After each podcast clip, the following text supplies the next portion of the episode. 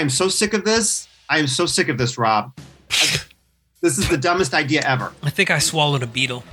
Yeah, you probably did. I'm so done with this. I can't. And they're gone. Did you notice they're gone again? They're always leaving us behind. I mean, do you think the earplugs were a really good idea? I. You know what? Because I'm sick of having dirt in my ears before I go to attack someone and drink their blood. Yeah. Oh, it. Hold on, I got to take these goggles off. I can't see shit. Mm. No. Yeah. No. Ugh. You know. I. Wow.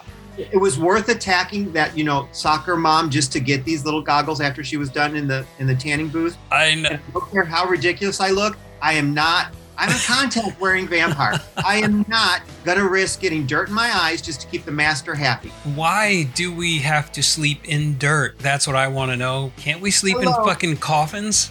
Thank you, thank you. A nice velvet lined coffin somewhere, you know, it, like somewhere dark would be cool. Who buries themselves in dust and dirt just to pop up for an effect? yeah, I mean, I gotta say, I thought being a vampire would be a lot cooler, but it sucks. It actually no. fucking sucks. No, it's making me more hostile because I have like dirt in my ass crack and I'm mad all the time. Yeah. Like, okay, you know, how do you seduce people and drink their blood when you're trying to get dirt off your face and get all cleaned up and, and you've swallowed like who knows how many bugs and beetles and tarantula? just, uh, I don't know. I'm really starting to question this whole thing and I might just end up staking myself. Yeah, don't do that. It's not worth it. We can go off on our own. We don't need him, you know. And I spent a lot of time and effort putting this outfit together. You know, I know I look like a Prince backup singer, but, But- this velvet looks good on me. It And does, but you've you've always got to dust it off. It gets dirty all the time. Yeah, and let's not forget the one time I couldn't even arise because we had to wait for that truck to get off of me because Oh, I was under the ground. that was the worst. I mean, like, why? Who would park right on top of you? This is so stupid. No, I say you and I forget the guy and we just move off on our own. Yeah, that that's actually a good idea. I mean, w- let's start our own nest. Yeah, we're done with this. All right, No Off more we go. dirt naps for us. we're done. We're done. A nice coffin for you and I, and we're out of here. Yeah, let's we'll find a good uh, French basement or something, catacomb. Oh yeah, catacomb. I like the way that sounds. Yeah. All right, we're out of here.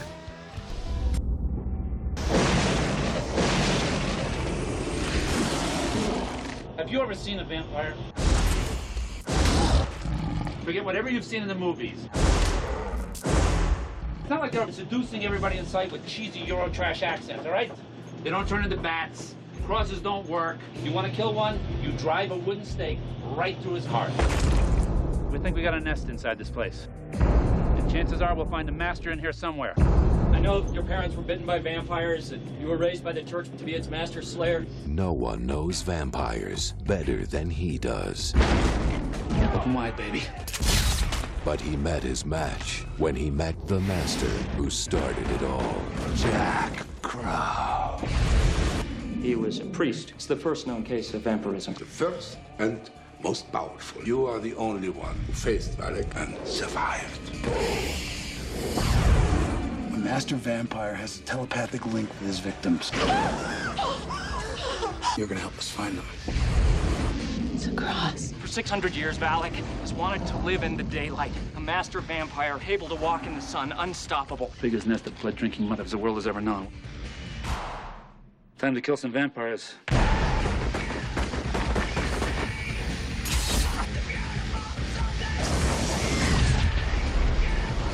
Step behind us! Come on, come on!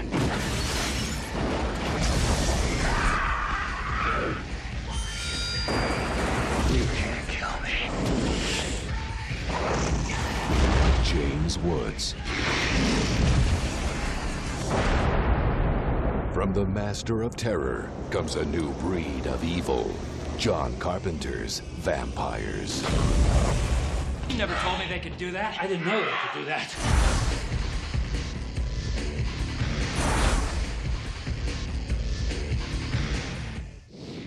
All right, judging from that introduction, we are going to be entering into the ultra creepy world of John Carpenter's vampires. And we are so glad you joined us for this week's episode of the Midnight Masked Creature Cast.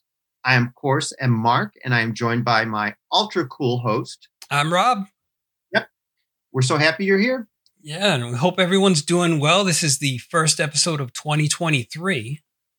Mm-hmm. We're going to kick it off with a bang. Yeah, we're um, we're doing John Carpenter's vampire western. Oh yeah, it's very much a western, isn't it? Yeah, yeah. It, it totally is. I mean, did it? Uh, watching it again, did it give you shades of From Dusk Till Dawn a little bit? You know, with the background music and then the kind of dusty atmosphere.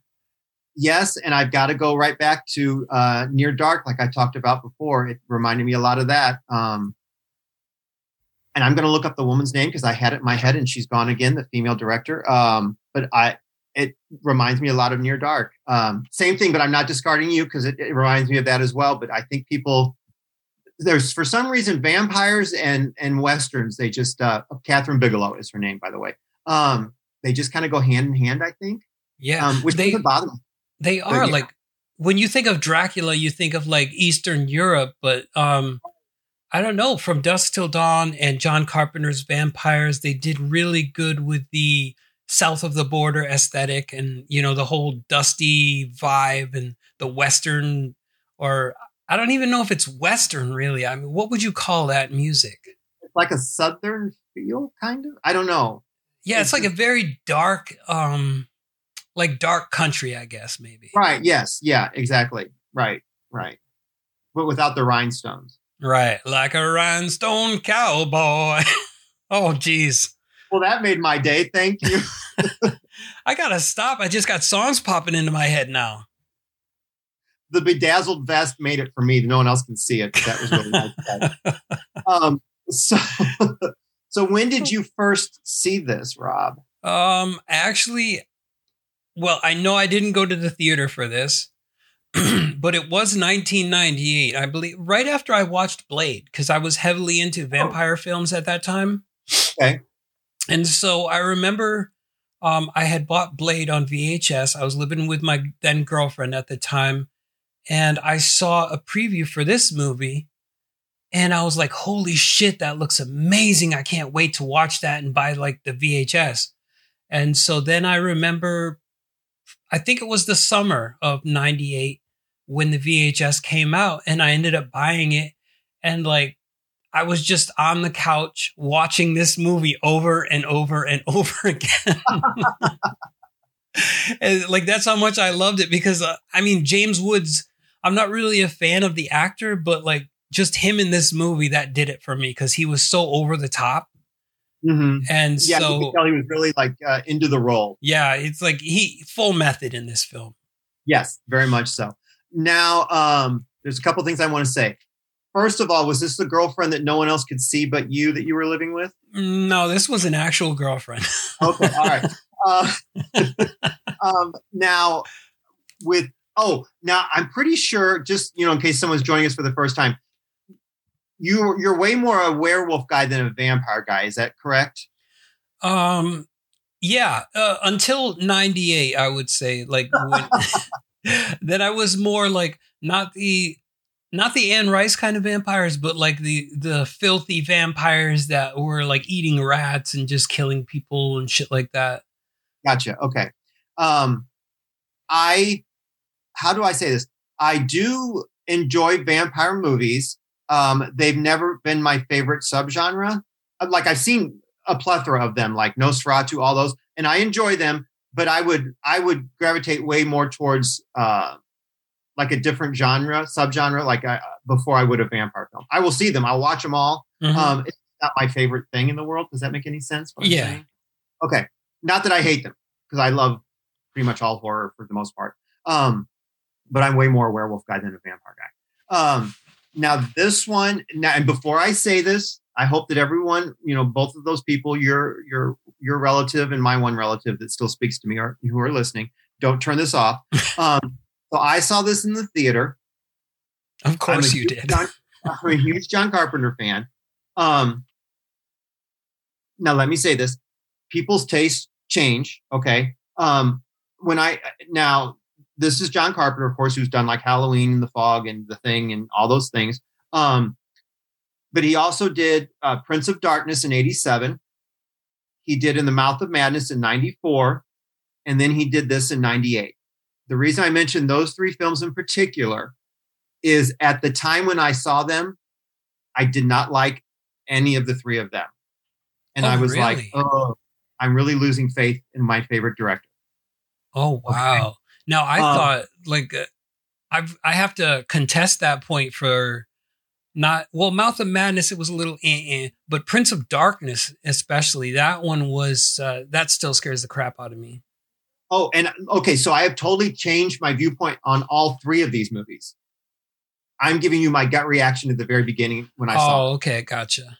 Yeah, that's why I'm saying don't turn us off. Don't you know? Um, but yeah, they weren't what I wanted from the director at the time. Like I was wanting like The Fog, and I wanted like Halloween. You know, what I mean, it was just so different than what he was giving me. Yeah, And me, as a viewer, that wasn't what I wanted. You know, like I'm like, oh, Alice Cooper's going to be in it. You know, in, in you know in uh, Prince of Darkness, and uh, well, he was, but it wasn't Alice Cooper. You know, and there was just so many things. I'm like, this is not what I.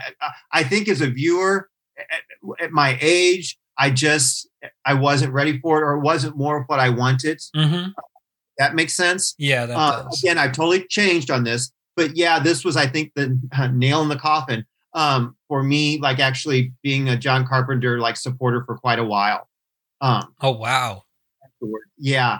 Um, but like I said, I've totally turned around. But I've got to be honest. I don't want to like be misleading to anybody out there, you know, listening. Like I said, your relative and my one relative. so to speak. Your Oh. your transparency is uh, commendable, my friend. Well, thank you. I just don't want to be. I don't want. Uh, how do I say this? I was actually uh, on my Instagram account. I was talking to someone about um, actually Terrifier two, and he was saying like he just thought it was a little bit too extreme, and and he was too old for it. And to me, I don't think it's an age thing. I think it's your sensibility, and I don't want anyone um, horror fan or yeah, horror fan is really who I'm talking to, not just a movie fan, but to feel like um, their taste can't change, or if they have a knee jerk Mhm. either they love something or they like something or they loathe something uh, you know that's not going to say that that's going to stay that way the rest of your life things will Right. change and i think i've said this before on the show um, something i loved like you know back in the 70s or 80s now i you know i may not feel the same way about it you know and then vice versa something that i like you know really like now who's to say in 10 more years i i, I won't feel the same so your taste does change and don't be afraid to you know revisit things later on Oh right, right. Okay. Mm-hmm. All right. I just want to get that out there. But I do want to be honest. You know, at the beginning, I was really not a fan of this. I was like, oh, I, I'm done with Mr. Carpenter. I don't think he's giving me what I want. Yeah. So- I mean, if I was that much of a Carpenter fan like you were, I probably would have gone all the way back to the thing and expected every movie that he did to be like the thing because I loved it so much, you know? I'll be honest with you, Rob. I still think I was in the mindset where I wanted, huh, I was almost kind of still wanting riding the coattails of like a slashery kind of thing. I was still wanting kind of that kind of vibe. Really? Okay. That makes sense. I wanted my, I don't know. I don't know what I wanted. I just, this wasn't it. I can't explain it, but at the time, this wasn't it. Yeah, this was you know, yeah, this was made for like the the 90s generation, I would say, where it's like you've got the he's the hero but he's also like the anti-hero because he's he's an asshole and you know he's like, you know, bucking up against authority and all that, but it's kind of like a you know, you've seen Pitch Black with uh Oh my god, I love Pitch Black. oh Okay, my god, yeah. I love it so much. And oh so god, it's like it that. Riddick, where it's like he's he's not a good guy, but he's not necessarily a, a terrible guy either. So Mhm. it, it just it gives me those kind of vibes where the '90s and early 2000s were heavy with that anti-hero vibe. Mhm. Yes. All right. So um, we should probably move, move on to actually the movie. I'm sorry. I do- I'll get off my soapbox and I'll just scoot it away. For, I know I'll be get- in just a second. But, We're gonna get caught in the weeds of this. right. Um, there's not a whole lot of like.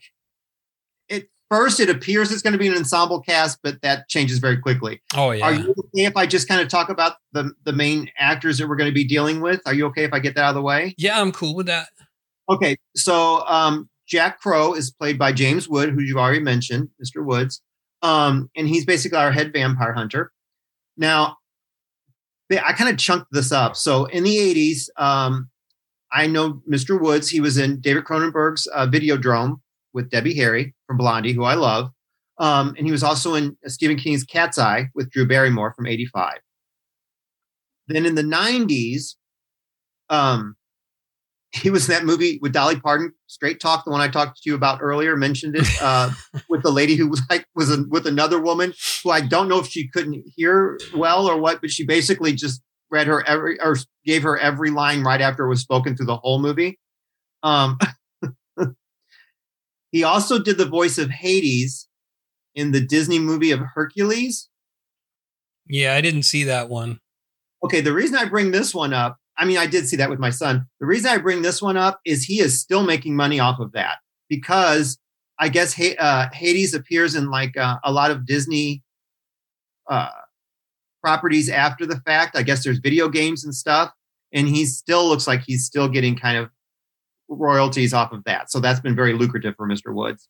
Wow. Um, and then he was also in uh, Sofia Coppola's The Virgin Suicides with Kirsten Dunst, which I love. I don't know if you would have seen that kind of movie. Mm, um, I don't believe I have seen that. Very good. Um, then in 2001, he was in Scary Movie 2 with Anna Faris, who I love. Okay, so I much. did see that one. Yep. Mm-hmm. And then he was in the Straw Dogs remake in uh, 2011. Um, the original one, which have you seen Straw Dogs? No, that does not sound familiar okay, I really it's kind of like a revenge film. I really like the original. I really like the original. Um, was uh, Sam Peckinpah was the director with and it had Dustin Hoffman in it. Um, the remake was uh, it had Alexander Skarsgård, Kate Bosworth, and James Marsden, who was always going to be uh, Cyclops from the X Men movie. But anyway, um, I recommend if you're going to watch one, go with the original one. But the the remake, he's in that one. Okay, yeah. Usually the original is always the best. Yeah, I really like the original very, very much. It's it's a it's a revenge kind of movie, but it's so so good. I highly recommend it. And uh, one more thing, and this is for Walter. Um, he uh, Mr. Woods is actually from Vernal, Utah, and he was born in 1947. Wow. So there you go. Okay, so moving on. Um, his best buddy is Anthony Montoya, and I want to talk a little bit about Alec Baldwin. So Alec Baldwin uh, he was in Forever Lulu with Debbie Harry, who I love. He did Beetlejuice and Married to the Mob. He was that was both in '86. Uh, he did Miami Blues in 1990 with uh, with his then wife. I don't know if his then wife, but like he eventually married Dirty Kim Basinger. He did The Marrying Man in '91. He of course was The Shadow from 1994, and then uh, Augusten Burroughs. I was a big fan of his uh, works. He's a writer. He did Running with Scissors in 2006. I think you've got the Baldwins confused because this is Daniel Baldwin, not Alec. Yeah, whatever. Anyway, uh, did, uh, the remake of Attack of the 50 Foot Woman with Daryl Hannah in 1993. And he also did Lady Psycho Killer in 2015. He's not my Baldwin. That's all I'll say. Oh, okay. Well, you know what? Um, apparently, Bruce Campbell was John Carpenter's first choice to play the Montoya character. Are you kidding me? Why did that not work out? I know. It's like, why would like maybe Bruce was shooting another film or something, but I don't believe that he would pass that up. He would pass the production of this movie would have waited as long as it needed to. Yeah, I'm, how different would that have been if Bruce Campbell was actually the sidekick to James Woods? Holy cow! Yeah, holy cow! Yeah, to me, if you're not Alec Baldwin, you may as well just—I don't care what Baldwin you are, you're just not Alec Baldwin. Um, that's so weird. I believe you. I just can't wrap my mind around that. When I read it, I couldn't wrap my head around it. I was like, why did they go with Daniel Baldwin over Bruce Campbell? It's like if I oh, this is so mean. I shouldn't say this. Like if I can't have the best, I'll settle on the Baldwin. At least the last name is noticeable, right? Right, exactly. Exactly. and you know, I've had I've had my qualms about this because it was like you know James Woods was the over the top character. He was full on into it, and Daniel Baldwin was just kind of there chewing the scenery. And I was like, why doesn't he feel like he's into this movie? I wonder if, and I love Bruce Campbell. Before this comes out of my mouth, I love that man. Um, I wonder if he would have negate like the two of them, like Mr. Woods and Mr. Campbell. What would have that been like? Both their characters would they have just like negated each other? oh shit, that is so true.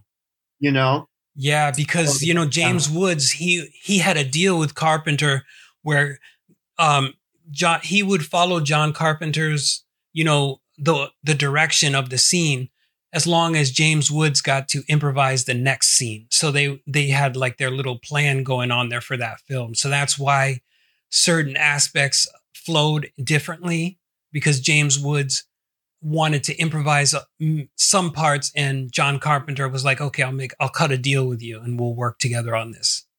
I would be really very curious to know exactly which parts he improvised. Probably I'll the- get into it. Oh, go ahead. I'm sorry. Probably the when he was talking with father, he's like, "Let me ask you something. When you were staking that vampire back there, they give you wood?" See, you are going exactly the same direction I because we'll talk about that way more, but you're you're going the same direction I am with some of the dialogue. Yep. Yeah. Yeah. Um, now, just real quick, I, on the the Blu-ray that I own, um, mine's a Twilight Time release. There's a whole like making of thing, and they're talking to John Carpenter, and he said he specifically didn't want like a big, like muscle bound, like your typical action hero guy, and that's why he went with James Woods Okay, yeah, he's like your typical of like the exact opposite of what you would think of in this role. Like he's not your, you know, Jean Claude Van Damme, or he's not your Arnold Schwarzenegger. He's not this big, beefy muscle action hero guy. Yeah, he makes up for it with his mouth. Right, that he does. and then um, our our master vampire Valek is Thomas Ian Griffith.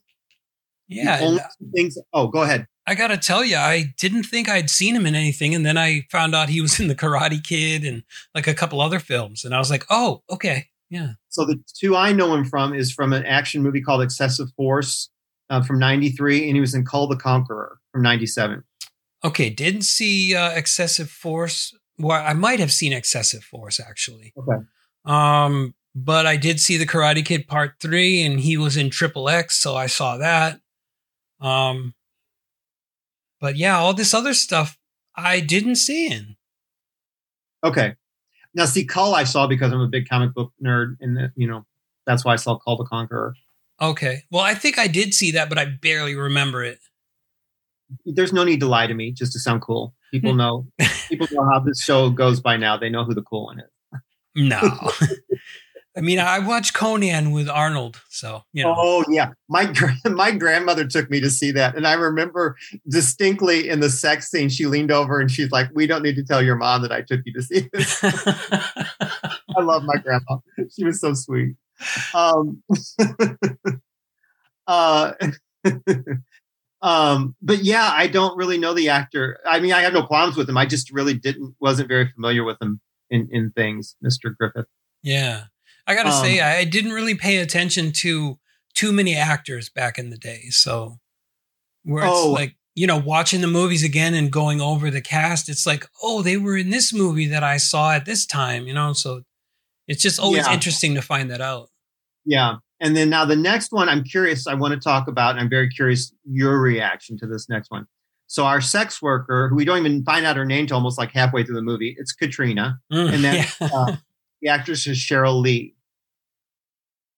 Do you have any connection with Cheryl Lee? uh, just this movie? Um, Okay. Okay. like I'm looking back at some other stuff that she did, and I've I've not seen any of these other films. Okay. So the first, I'm just going to go by by like dates here. So the first thing I knew her from, like immediately, she was Laura Palmer in David Lynch's Twin Peaks TV show. Okay, yeah, I've never seen. I still have not Oh, seen Twin okay. Peaks. So yeah, so I love Twin Peaks so much. Um, it was- she was just hard to recognize because she wasn't dead, wrapped in plastic. Anyway, um, then she was also in David Lynch's movie Wild at Heart with Nicolas Cage and Laura Dern. Um, then she was in a, a um, a Gregg Araki film with Christopher Meloni, who I love almost as much as Alec Baldwin. It was White Bird in a Blizzard, which I recommend that if you guys out there listening are uh, Gregg Araki fans or even Eva Green fans. She's in it as well. Who I think she's still married to Tim Burton, if I'm not mistaken. Uh, but anyway, that's Cheryl. Like Cheryl Lee, either you're not going to recognize her or you're going to be like, "Oh my gosh, that's Laura Palmer." Okay, But that's who the actress is. Yeah, okay. I was just curious if you, because really, like for the most part, I think people are going to know her from the Twin Peaks franchise. So I'm like, is Rob a Twin Peaks guy or is he not going to know her at all? Because Yeah. I think people will either fall in those two camps. Not just you, but like listeners will either fall in those two camps. Yeah, definitely didn't know her. Like even in '98, I didn't know her. Gotcha. All right. And then, so um, our second priest that we get, because the first priest I didn't delve into him because he's not really with us very long. Um, our new priest is, um, I'm going to mutilate the last name. I've just put down Father Adam, and it's, is it Gute? Uh, Gito. Gito. Thank you. Thank you. And that's Tim. Um, oh, gosh, I'll probably mutilate this one too. G U I N E E. Goonie? Uh, I call him Tim Guinea. Okay, that's fine too. We're going to go with that. Um, so I first um, probably would have seen him, but he was uncredited. He was in um, uh, Oliver Stone's The Doors. Okay, I did see that. Okay, well, he was the insane uh, ve- uh, vegetarian. Insane vegetarian. All right, yeah. Um, and then he was in Blade. Uh, he was in Blade. Yep, he was Curtis Webb. Oh, I thought he looked familiar. Okay, wow, my Okay, mind I just thought that would blow your exploded. mind. Okay, I thought so. Um, I'll give you a minute to wipe your your brain remnants off the back of the wall behind you. Yeah, I'll have to pick them back up and put them in my head. Okay, now we're. I wrote this down specifically for you because this does not apply to me. Are you a Stargate fan? Yes, I am. I thought so. Okay, so Stargate uh, SG One, two thousand six. Um, he was in three episodes, and he played a character called Tomin. T O M I N. Toman, yes. Oh shit. Okay. Okay, Okay. yes, I knew it. He looked familiar, but I could not place where I've seen him. Okay. To me, he looks very different without the beard. If Yeah, you look he him up, does. Very different. Okay. Um, and then in again going back to the Marvel franchise, um, he was um, Major Allen in uh, Iron Man and Iron Man Two. Yeah, you know, I've seen both of those Iron Man films, but I do not remember him being in them. I just remember hating Gwyneth Paltrow. Um, no, actually, I think she was a very good Pepper Potts, but I'm, I'm still not a fan um, of her. Um, and then the very last person, just real quick, um, because I love the movie so much, um, Cardinal Alba is Maximilian Schell. Yes, and he I remember him from Battlestar Galactica if I'm not mistaken. Oh, okay. But I think Um, I don't know, I could be wrong because it was so long ago. Okay, I remember him from The Black Hole, the Disney film from '79, which I loved as a kid. My dad took me to see that, and I think I made him sit through it like three times because that was back when you could buy a movie ticket and they wouldn't make you leave. I've never even seen that film. Oh, really? Really? I don't. I don't know if you would like it or not. I'm not even going to tell you to watch it because I, it's a Disney science fiction movie. Um, I love it. I don't know if others would. It's got Anthony Perkins from Psycho in it, um, huh. and uh, Ernest Borgnine from um, from uh, Willard. But yeah, I, I loved it as a kid. I mean, I still love it now, but as a kid, it was pretty cool to me. Huh. But anyway, it was like Disney's attempt to cash in on Star Wars, but like at a really low budget. And of course I'm wrong. He was not in Battlestar Galactica. Okay, I didn't want to. I, I thought not because to be honest with you, something like that I would have written down. Okay, Um, yeah. I what? I don't know. I I just remember that name being associated with Battlestar Galactica for some reason. Oh, And it's just like what I don't know where I make these connections, but my mind is weird and everybody knows that. Well, now his name is Maximilian, and Battlestar Galactica does contain um, the vowels I and A. Okay, we're go- we'll go with that. All right, okay. So we got those guys out of the way. So on with the on with the actual movie. Are you ready? I Thank am you ready. All right. So we open up. It's it's like uh we got the sun kind of peeking up, and we got mountains, and it's set in the desert, and we kind of hone in on this farmhouse. It's like an aerial view of a farmhouse. You with me? I'm with you. Okay, we got James, or I should. I'm to me, he's just James Wood, but anyway, he's Jack, right? Jack Crow, and he's got his binoculars, and he's uh, looking in, and we get the impression that he's suspecting that this is a nesting spot for a group of vampires. Yep. And we have two vehicles. We have um, Jack in his um, what would you call it? It's almost like a like a Jeep- Jeep kind of thing, isn't It's it? like a Humvee maybe with a yeah, okay. like an armored transport vehicle. It almost looks Yeah. like. Yeah, like an armored truck. Yeah, good, good, good. Okay. And then um, he is followed by his uh, his sidekick Montoya, who is not Alec Baldwin. Um, and he's he's in he's in more of a jeep, I guess, right? Yeah, he's yeah he's got the open cover jeep kind of thing. Yeah, yeah. And uh, they pull up uh, to the farmhouse, and then we realize that um, they're not alone. Actually, um, Jack is transporting a whole group of vampire hunters. Mm-hmm. Yeah, I thought that was. I thought it was just going to be two hunters in the beginning, and then like they kind of okay, it's time to gear up, and everybody pours out of that armored vehicle.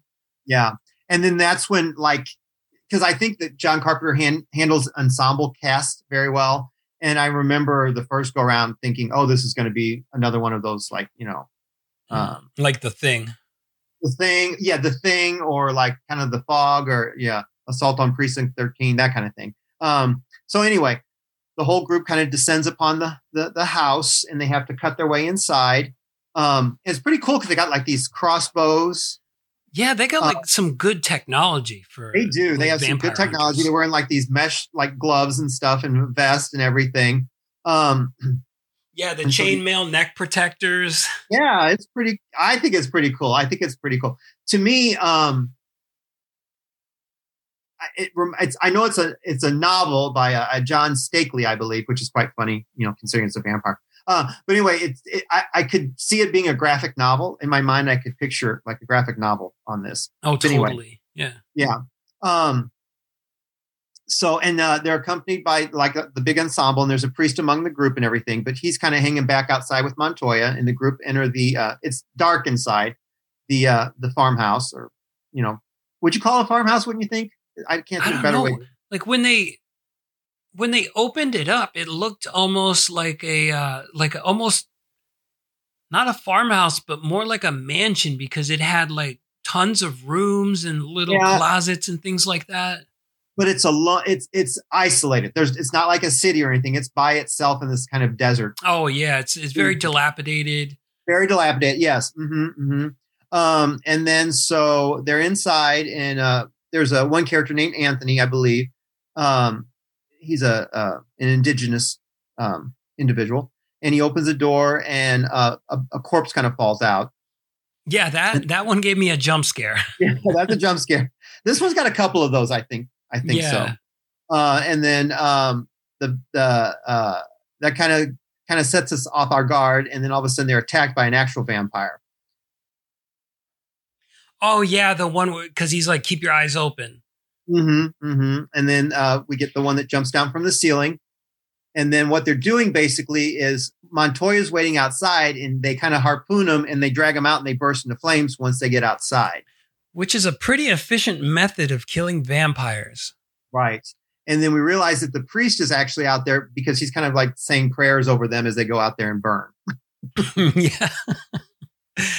Now, did you notice? Okay, so we on the regular vampires when they go up in flames, and it will, they're just kind of they turn yellow and white, like the flames become yellow and white. Um, yeah.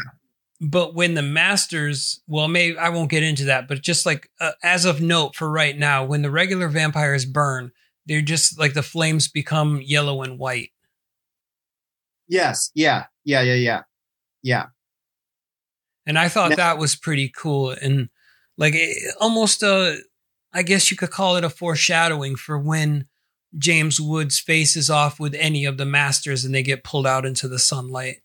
Yes, yes, yeah, very good, very good. See, that's why that's why we make a good team, Rob. the dynamic duo. Yeah, exactly. Um, now I don't know about you, but I, to me, I'm thinking what they're doing. You know how they're like relying on the sunlight. I'm like, you better hurry because you're going to run the risk of like running out of sun of, of daylight. Like it, it made me nervous. I'm like, you almost need like a better plan in my mind. I'm thinking because yeah, like do they start like right at dawn and then how yeah. much? how much daytime do they have? Is it you know is it during the winter where there's less daylight and they've got to get a move on, or you know what time exactly. of year is it? Yeah, so they do battle, and I, the, now I don't know how you feel about, it, but I think the the the gore and stuff is pretty good in the film. Oh yeah, it's definitely there, and yeah, it was I, for the effects.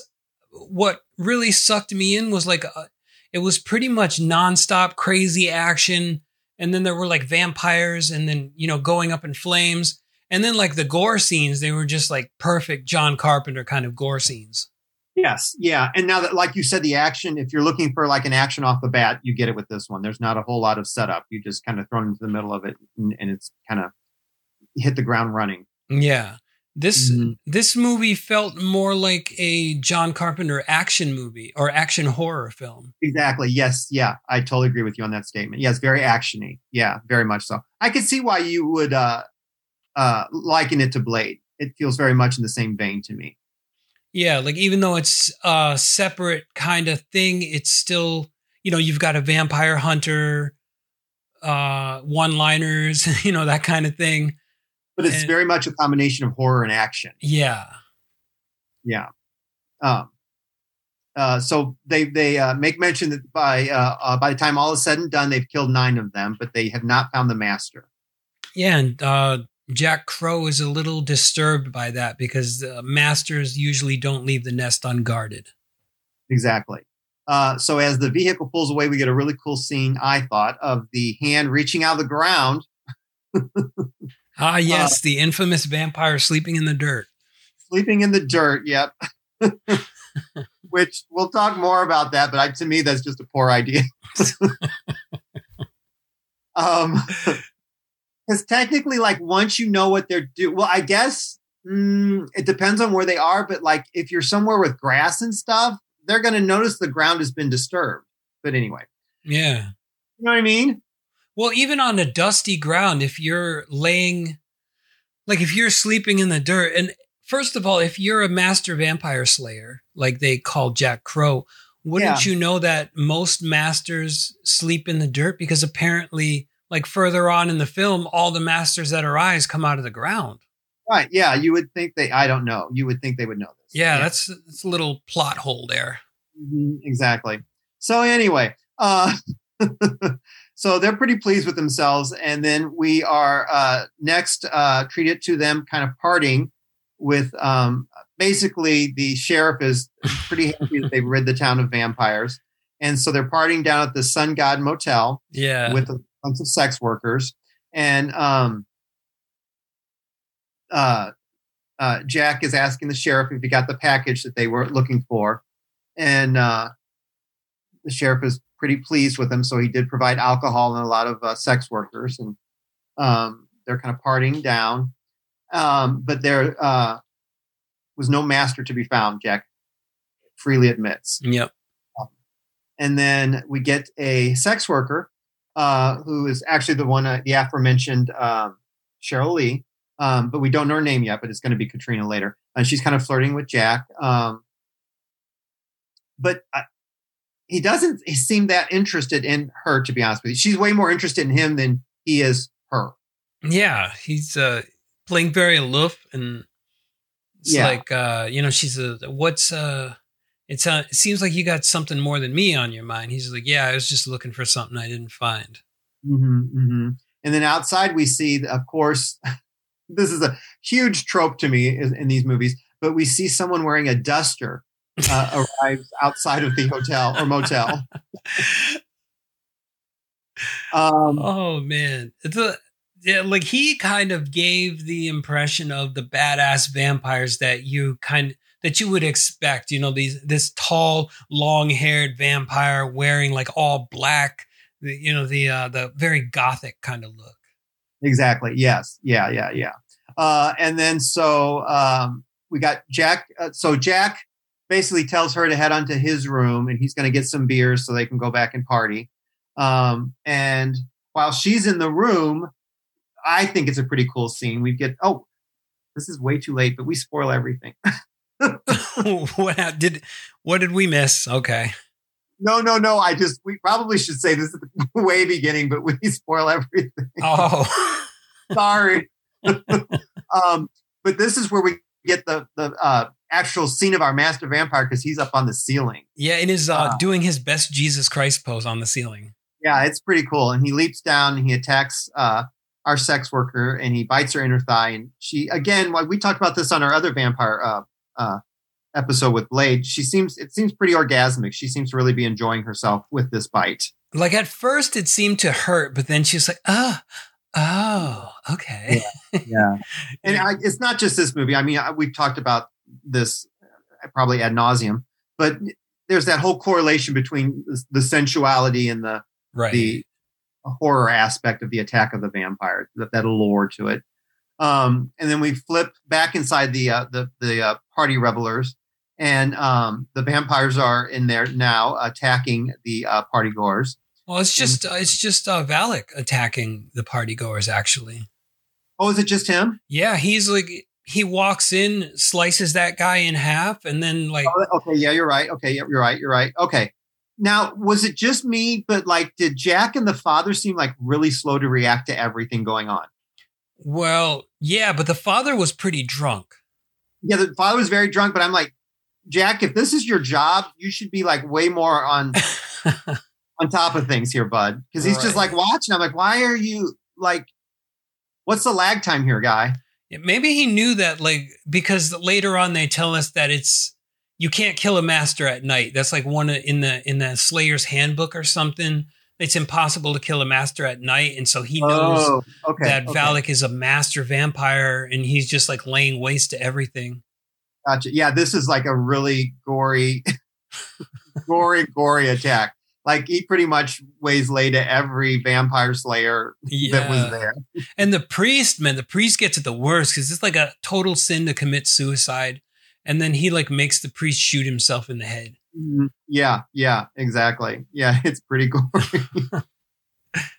All right. Anyway, and I like how the one woman's use is not because it's a woman. I'm sorry, because if it was a man, it would still be cool. I'm not like He-Man woman hater. Um, but I like how the, the he like uses the woman as a shield. Oh yeah, the human shield scene. Yeah. Yeah, yeah. Anyway, Jack gets his crossbow. Um, and then Montoya and Jack manage to escape. And the woman, uh, Katrina, who we don't know her name yet, um, she's kind of outside, and Jack wants to like just kind of have nothing to do with her because she's been bitten. But Montoya's like, no, we should take her with us. Yeah, because she's got a apparently a psychic connection to the bitten by the master.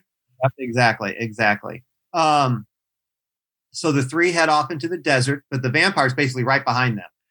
Yeah, And no. he- can he run fast or can he fly? That's the part that is beyond me. It's like how Well, did you know they're pulling off at maybe sixty miles an hour, Yeah, and you know uh, all of a sudden Valek is like right on the vehicle. yeah, exactly. And eventually he gets into the flatbed of their truck and he breaks through the rear window. Get takes a bullet to the face. yep. and that's kind of the end for him at that scene. yeah. Uh, Next day, um, uh, I do apologize, guys. It's been so long. It's been like a couple of weeks since I watched this, so I'm not as fast as I am when I first watched these. Um, the next day, uh, the uh, the truck swerves and careens off the road to avoid hitting a vehicle that's sitting on the highway. Um, the truck contains basically our three characters. We've got Jack, we've got Montoya, and Katrina. Mm, the survivors of that the Sun God Motel massacre. Exactly, exactly. Um, the men are okay, and then they base this poor, the poor, poor woman is treated awfully for the duration of the film. She's treated like human garbage, basically. It is very misogynistic. I noticed uh, a lot at the time of the release. Several reviewers that was their biggest complaint was how misogynistic it was, and they are not wrong. Uh, anyway, she's like just basically drug off. She's not doing well at all, um, but she hasn't quite turned yet. And they basically decide she's got like 48 hours. Yeah, something like hours. that. Yeah. Yeah, um, but she's got this telepathic link with the master, um, and they're going to use her basically. It's kind of like a like communic like a radio link almost, like communication with him. Um, Yeah, so that because she starts receiving his thoughts, uh, she can see what he sees. So they want to Mhm. find him. and most importantly to Jack is the vampire actually knew his name, and he's like, "How did the guy know my name?" Right, right. That that's something we failed to mention in the motel massacre scene. Yeah, yeah. So they're taking off down the highway, and she looks miserable. she looks so awful. The poor girl, the poor woman. She has not gotten any sleep whatsoever. No, she just looks awful. Um, and well, and she's been bit on the thigh, in her leg by a vampire. Anyway, it's just awful. Um, so basically, uh, they're uh, stop off at a gas station, and uh, Montoya steals a gun, uh, steals a car at gunpoint, and the three of them use that to head off. Um, Real quick, I've got to make mention of the person that they robbed. Um, that Oh, is it. that is Frank Darabont. He's a he's uh playing a cameo. He, you know, the Buick driver, or whatever it was. Uh-huh. Um, and he is, I think, if I'm not mistaken, I believe Shawshank Redemption fame as well as The Walking Dead, one of the writers of The Walking Dead. Gotcha. And so Now you know me, I'm like Walking Dead encyclopedia over here. That's awesome. Cool. That's again, I really just did the three or the the five like main people because otherwise it could go on forever. No, thank you, thank you, thank you. I appreciate that. Yeah, I just wanted to add that little tidbit in. Yeah, the name is familiar to me now that you say that. I, there's got to be other things that I know him from, but I'm not going to like spend time looking him up. Okay, so thank Frank Darabont, you said right? Correct. Frank Darabont. Yep. Thank you. All right. so, um, so now that we basically we're back at the motel, and then um, they want to take her to the Apache Spring Motel, um, and wait there for her while they dump the car. Oh yeah, because Jack has got a. Uh, I guess that's how you bury your team members: is you cut off all their heads and you burn everything around them. exactly, exactly. Um, Yeah, this is where Montoya gives us rule number seven of the vampire hunting, I guess, guidebook. You never bury a team member by yourself. right, but Jack's like, "Fuck this! I'm gonna do it all alone." You take her to the motel. Yep. And we get a little bit of male bonding. Um, and they realize that they have less than 11 hours of daylight. And then we get Jack uh, staking the dead, decapitating the bodies. And basically, he's um, left uh, Montoya alone to deal with the uh, sex worker who's not doing so hot. Right, which is weird because I got the impression, you know, when the, when the movie first begins, they're like, "We've got a live one here," you know, and it was a female vampire, and they're like, "We'll save you a piece, Montoya." So I was like, "Ah, Montoya is like the ladies' man of the group," you know? Yeah, right. Yes. Yeah, I, I, I'm assuming that too. Uh, More on that sometime. I don't know when we'll get into this, but I want to talk definitely more about the whole thing. Okay. Anyway, so, so we get like basically Jack like ignites the whole like motel. He sets that up in flames. The heads he's he's wrapped up in a in a bloody sheet, and he kind of ditches those like a little bit further away in this like gully or whatever you call it. yeah, and how does nobody notice that? Like, you've got a bloody sack full of severed heads, or what right. could possibly be severed heads? I mean, right shit. right i i in my mind did Valek just make waste of everybody at the mo not just the not just the slayers but like everybody so there was no one left at the motel i guess i'm assuming Yeah, I'm thinking he just killed everybody there. yeah i'm yeah exactly that's what i'm thinking um and then it's nighttime and the jeep arrives at a hotel to book a room for three days for him and um For him and him Katrina. what montoya go ahead what yeah, for him and Katrina. Yeah. Well who he refers to as his effing mother Yeah, yeah. Okay. I was going to ask, like, did you want to cover that part? I just thought that was funny. Because it's like Uh, the nosy, the nosy clerk wants to know like Oh, everything yeah. that's going on. Yeah, yeah. Excuse me, I'm gonna cough. Excuse me.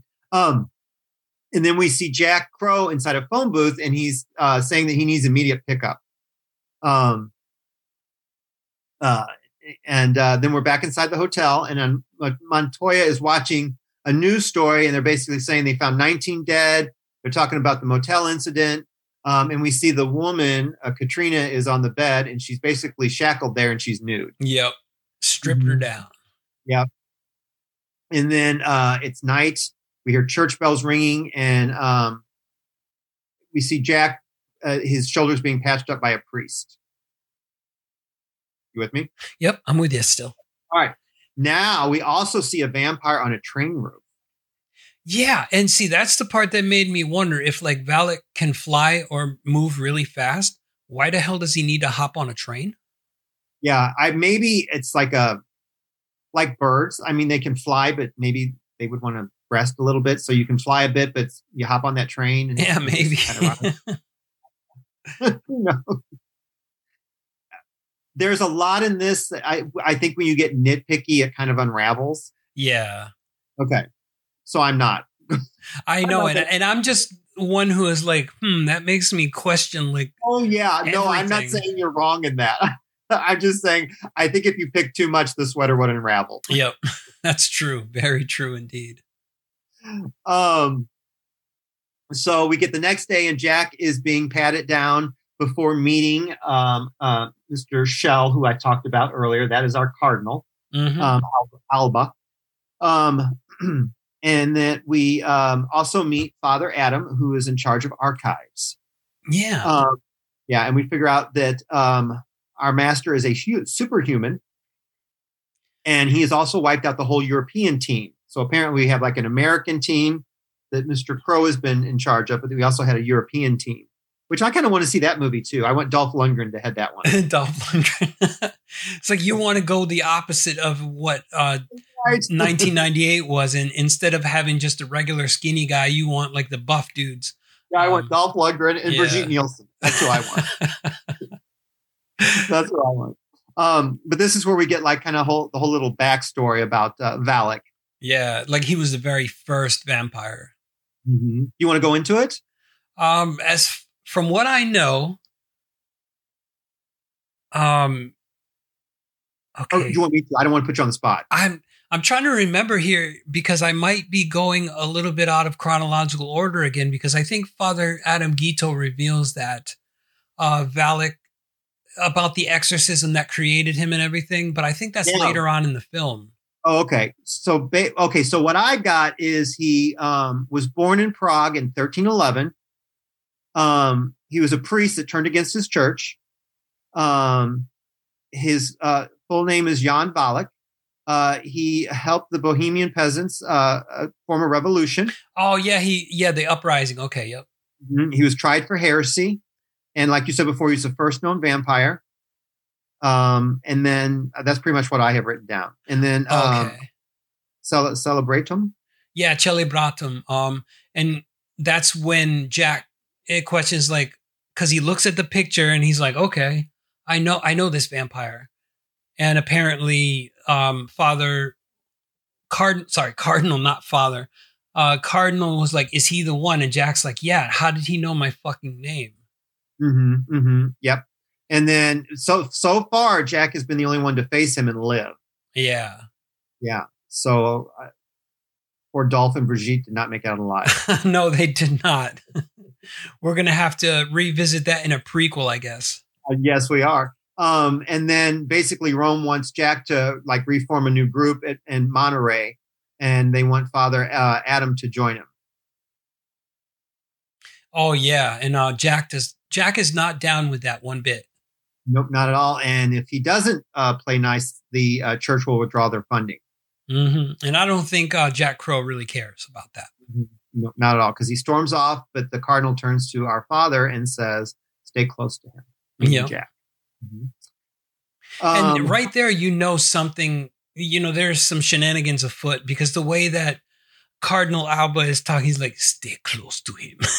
you know, Yeah, exactly. It's There's just like up. you know somebody's not being forthcoming with the truth here, and it's like Jack wants to kill this thing and figure out what the hell's going on, and then there's Mm-hmm. like there's suspicion brewing. You know. Yep, yep, yep. There's yep.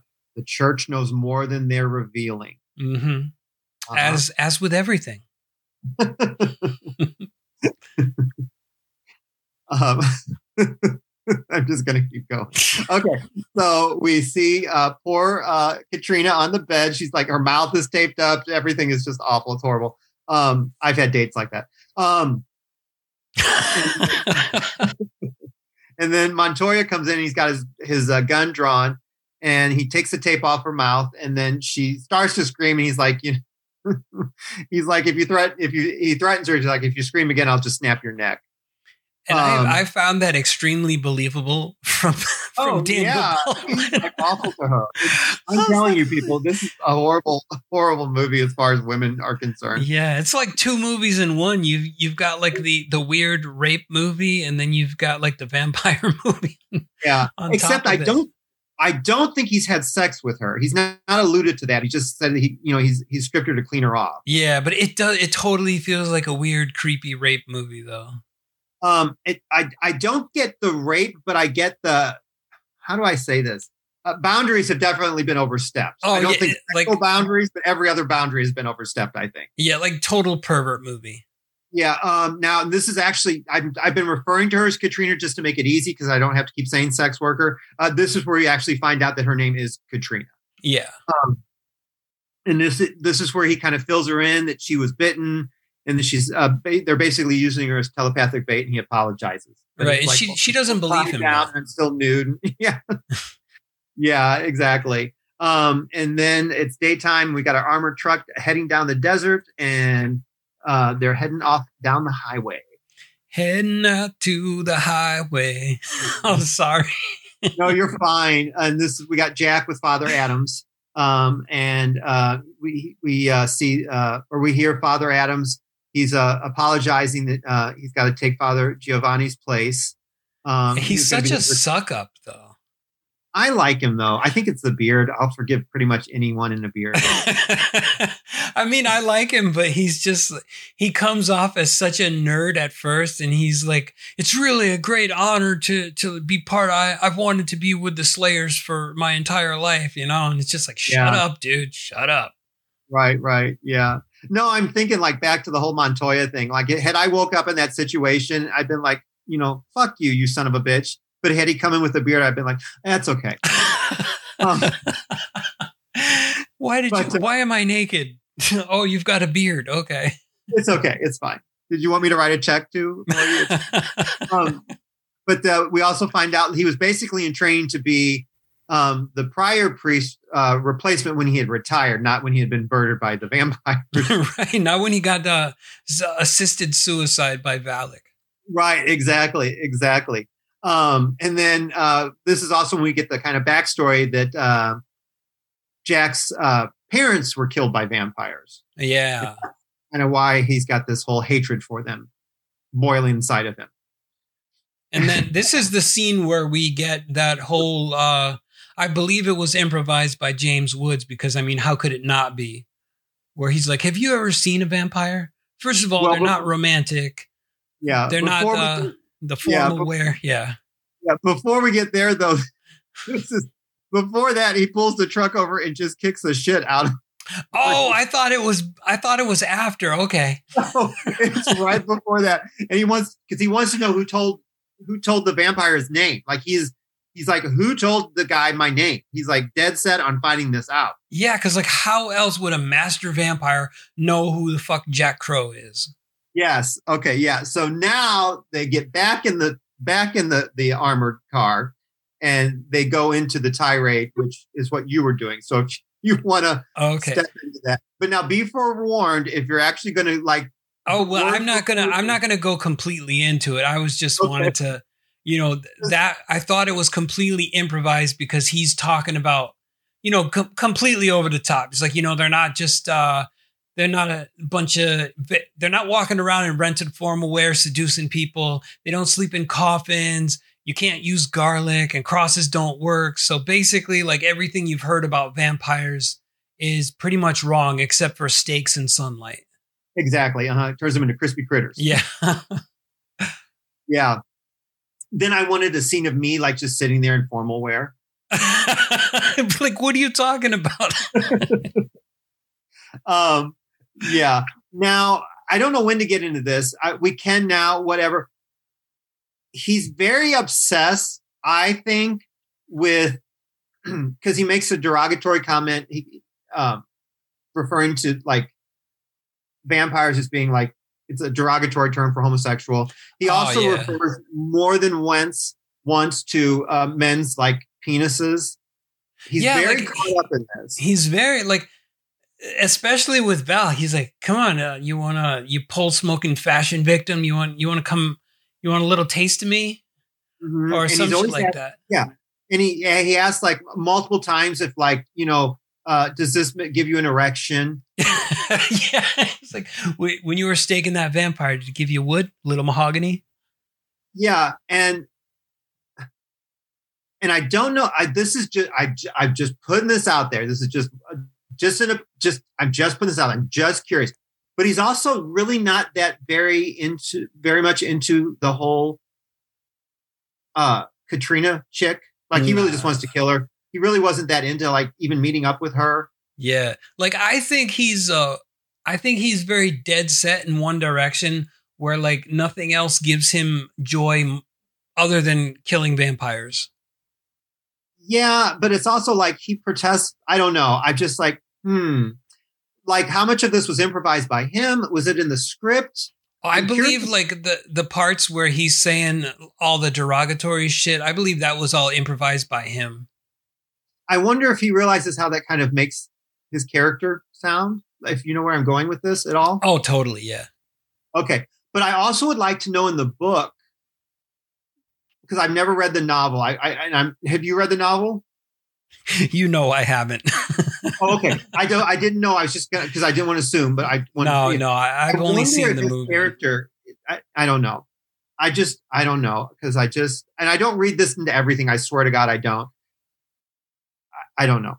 Anyway, I I don't know. I just I just wonder. I don't know. It makes me wonder about Mr. Crow if he has some uh, issues he needs to work out with the therapist. Maybe Mm, You, you think Okay. he you think he's uh into the boys? I wonder this. I do wonder if he, he doesn't even realize it. You know what I mean? Yeah. I wonder. Okay, anyway, we can move on. Um, uh, so, but also, so he mentions that um, there's a like a map basically from the 1800s. Oh yeah, that circular search pattern. Yeah, they're looking for Yep. something. Uh huh. And that they're- they the vampires are looking for a black cross to help them um, walk in the daylight. If they can get this, they're basically become daywalkers, Yeah. Yeah. Not gay walkers, Not gay walkers. which I would be. well, some of them might be gay walkers. You never know. You know, one can hope. What one one out of ten maybe. Yeah. Uh, so, um, and then, yeah, here's the quote. You know, right after that, it's like when I kicked your ass back there, did it give you a little wood? He's like, I'm just fucking with you. I'm like, you still ass. Anyway, Yeah. okay, so And Jack Crow, like he strikes me as the type of person that would want to take you off your game by, you know, talking that kind of shit. okay, No, like Yeah. because when he's Yeah. because when he's trying to get Valek to like lose his cool, and he's like, "Hey Valek, uh, you you want to you know bite my ass, you know?" right, right. and so that's what I'm thinking. But I mean, it could be the other way around too. Maybe he's just really into that kink.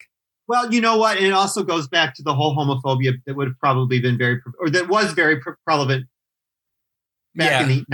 Yeah. Okay. I'll give you that too. All right. anyway, so now we're back in the hotel room, and this is um, we got Montoya on the couch as he's watching TV, but we get the first of many red flashes, which shows us that Katrina is getting that connection, Yeah, that telepathic connection with Valek. yeah. She's receiving the signal received. Yes. And we we are getting a priest closing doors of a church that we've never really seen before. And we see a vampire smiling and Katrina sits up in bed. Yeah, This causes Montoya to jump up and he's got his little gun ready. Um, and then um, Katrina sees that it's 910 and um, Montoya offers her uh, to get her a burger, but she says she just can't eat. She wants a cigarette. right. But he's like, you know, the the the less you eat, I guess, the faster the virus moves through your system, or at least they're calling it a virus. Very good, very good, very good. Yep, exactly, exactly. And then um, she tells her the other girls at the party are all dead, and then he's sitting on the bed with her, and uh, she asks if she's going to be one. He's like, probably. Like, I, I'm not gonna sugarcoat it. You're probably Yeah. gonna be a vampire, and I'm gonna have to kill you. yeah, um, yeah, unless they can kill the head one before. Yep. And then uh, he's like, tells her again, there's that link connecting you to him, and um, then she's like, I don't want to live, and um, he's like, well, you may not. I just put down you're a buzzkill. Bruce uh, Campbell wouldn't have said that. no, he sure wouldn't have. I also don't, I can't wrap my mind around Bruce Campbell being this character, if that makes any sense to you. Yeah, I just I can't see Bruce Campbell as anything other than the characters he plays in in the various films he's done. Yeah, I can't picture him like having a woman chained to a bed and like punching her. And I just can't picture. Yeah, no, I definitely can't see that. Yeah. And uh, so basically, Katrina's wanting to know if she can get dressed and she wants a towel. And uh, and Montoya's like, well, it's not like I haven't seen you naked. it's like like that matters. And then cut to him like sitting in front of like all these drawings he's done of her while she was sleeping and like all these like I- big glossy photos. I think you're mixing Titanic with this movie. right, right. but uh, she wants to go into the bathroom, but she's got to leave the door open a little bit. Um, while she's in there, though, we get another red flash, and she's seeing this woman killed by a vampire in a church and a priest being attacked. yeah, and that's when she decides to that she doesn't want to live anymore. She's like, "I fuck this. I don't want to be a vampire. Yeah. Now, while she's in there, and like, you know, Montoya's making a really big deal that, like, you know, she can't be alone. She's got to leave the door cracked a bit and everything. Well, he falls asleep Yeah, why the dumbass falls asleep on the couch? Exactly. in like what, 10 seconds? Yeah. So I wish I could so fall asleep that fast. I know. I'm so tired. Jesus Christ. I'm telling you, man. Yeah, well, she's trying to actually get out the window, but he grabs her and pulls her back in. Um, but he um, he cuts his hand inadvertently in this inadvertently in the struggle, and she bites his arm. Yeah. And was that like because she was mad or did her vampiric instincts kind of take over and she's like, ooh, blood. And then immediately she regretted it. I was gonna ask you the same question, so we're kind of in the same quandary with this, my friend. Awesome. Yeah. Cause I was thinking like at first I was like, well, maybe she's just really angry that he stopped her from committing suicide. But then I was like, then again, there was blood on his arm. So maybe she smelled it and like the vampire took over, you know? Exactly. Yeah. See, I, okay, we're sitting on the same boat with that one, so I have no answer for you on that. yeah. That's one of the questions that will never be answered. well, I wonder if that wasn't meant to be am- ambigu- ambig- ambiguous. Wow. Yeah, maybe. you're I've got to quit drinking. you're having Uh, trouble with words today. That's usually me. Oh man. Uh, but anyway, he's mad at it and he backhands her. Oh shit, he fucking he wails I on her. Man. know, I know. I'm not laughing because I think that's funny to beat women. It's just so Yeah. you didn't need to do that. He's just such an awful human being. I Alec can't believe Baldwin- this movie is full of like so much like when you talked about it and like after seeing it again, I was like, wow, there's like a lot of there's like so much like woman hate in this film. Oh, there is. There really is. There really, really is. And that's I don't know. I that also surprises me for a John Carpenter movie. I don't know. Anyway, whatever. Um, we're, we're gonna move on. So uh, he uses a lighter to cauterize his wound and then wraps it up. The phone rings. It's Jack on the other one. Um, Montoya tells him that he's fine and, and they're staying in room three twelve to come on up. Um, inside, they're all reunited. Uh, Katrina's unconscious on the bed, of course. yeah, because she got punched in the face. Yeah, and then um, Montoya conveys the whole story that we just shared with you, dear listener, except he omits the part about being bits. Right. He says he cut himself on the window, which is like partially true, but like he cut himself first and then he got bit. So Yep. Um, and then we get Jack kind of peering out the window, and he's explaining to Montoya about the slaughtered team and Monterey. Uh, you know, wanting to form a new team for Monterey. Um, father is threatening to call the Padre. Jack, Jack hits Oh, the phone. At this point, I'm just gonna call Father Father Adam the whipping boy of the group. I know, I know.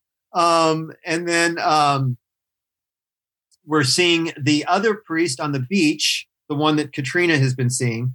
Um, and there's a fire burning with the vampire, with Valek, and he's got the map. And then Katrina awakens, and then um, we see the red flash, and we see the vampire saying, Show me. Yeah, and so it's like he draws a circle on the map, which is fucking weird to me. Yeah, right. It's like X marks the spot on this map that even I can't read. Mhm. It's I don't know. Jack- May, maybe it's a vampire thing. Right, right. And then Jack's wanting her to give them the location um, of the where where it is on the map that she's seeing. Um, and then the uh, the uh, vampire basically decapitates the priest, and then Katrina like freaks out because she's seeing things she doesn't want to see. Yeah, it's like oh man, she went into hysterics. And he killed a priest. Ah! Right. Yeah. Exactly. Um, as Montoya's undressing her once again for no reason. He's taking Yep. his clothes off slowly. That'd be a different movie. I'd kind of stick around for that. Um, and so would Jack Crow. I'm just putting that out there. Um, He's like, hey Montoya, that give you wood? Yeah. um, and then the two are actually trying to calm her down because they still want to know like what she's seeing. Um, so basically, she's seeing a sign that says San San Miguel, um, but it's getting harder for her to stay linked. Um, Yeah, she keeps going in and out of consciousness. yeah, exactly. Um, and then uh, the uh, the uh, Father Adams is trying to use the phone to locate the priest to figure out who this priest might be. Um, and then Montoya's he's kind of acting kind of I thought kind of out of it, kind of loopy. Yeah, like especially when Katrina first got bit, you could see like she almost was very drunk, and Montoya is starting to exhibit a lot of those same signs. Exactly. And then when questioned about it, though, he's like, "Oh, I, I'm I'm just uh, just tired. That's all." Yeah. Exactly. Um, so our next day, we get the group inside the church that was the site of the murder um, of the uh, woman, the cleaning lady. Um, Yeah, which I thought she was like a nun or something for some reason. I don't know why, but I just thought she was like part of the clergy. I, I I think I'm not mistaken. I think she just worked for the church. I think. Yeah. I think. But like when I first saw it, I was like, oh, she, like he killed a nun and then he grabbed the priest too for some reason. I don't know. You just wanted to make it awful all the way around. Yeah, I just wanted to make it a terrible anti anti Christian movie. Yeah. Right. Right. Um, well, actually, that's what Jack says to, to the police people investigating. He says that he's uh, with the Catholic Church investigating a nationwide pattern of anti-Catholic hate crimes. Yeah. Yeah. Which is a very good cover. Like I, I can see um, Jared Padalecki and Jensen Ackles in Supernatural doing shit like that. Exactly. Right. Right. Um, and this is where we find out that the um, the now dead priest that Katrina saw is Father Molina. Right. Okay. Yeah. I was going to call somebody else Father Molina and, but thankfully I didn't. And I was Oh. like, okay, so he's the dead priest, but I was actually going to call the priest who got um assisted suicide at the beginning of the film. Oh, gotcha. yeah. And that's when the really sweaty cop shows up and they're like, we found him, meaning that they found the body on the beach of the guy. yeah. So Jack and the police head over to the crime scene, and uh, that's when they see the uh, carnage left behind from Valek in his encounter with the uh, priest. Can you mask. imagine how strong Valek has to be to like just use his hand to karate chop a priest's head off? Oh, I know, totally. Yeah, with all that dirt underneath the fingernails. Yeah. get it. If you don't die, you'll get an infection. Right. exactly. um, and then um, inside the armored car, because they're heading off to to actually confront Valek. Um, this is where uh, Father Adams gives the spiel on the dead priest, Father Molina, and that he was a well-known scholar of early Catholic history. And that Right. these- Okay. So this is where Jack gets him to finally spill the beans. Yes, and that the uh, symbol was the medieval astronomical sign for the sun. which takes me back to the beginning of the film and it was like the sun god motel uh Right, tre- yes. tremendous foreshadowing right exactly. Mm-hmm, mm-hmm, mm-hmm. Yep. Now it's sunset on the desert floor, and we see the vampires. oh yeah all of all of the masters i mean not just one all of them arising from the shallow graves that they have dug for themselves in the dirt floor. and this is the part that you had a really big problem with Oh my gosh. Okay, so you're gonna get well. Okay, so number one, they actually show the actors, and you can tell that there's dirt in their eyes. They can't really open their eyes. You know, it, I don't understand this. In theory, why would a vampire do this? yeah like one of them does like the undertaker sit up and uh, Yeah. it looks like he's spitting dirt from his mouth Yes, it Yeah. does. Like, I don't understand this at all. it's just because, like, think, okay, put yourself in that spot. You're gonna, like I said, you'd have dirt underneath your fingernails. It would be in every orifice of your body that wasn't covered by cloth. So you're Yeah. talking like dirt in your ears, dirt in your eyes, you know, dirt in your fangy mouth. You know, it's just I. I, I assume that Mr. Carpenter thought it would look cool on film, but in theory, it just left me like mind boggled why they would do this. yeah i'm sure the actors were probably not big fans of doing that no, not at all. And I pray to God they got it in one take.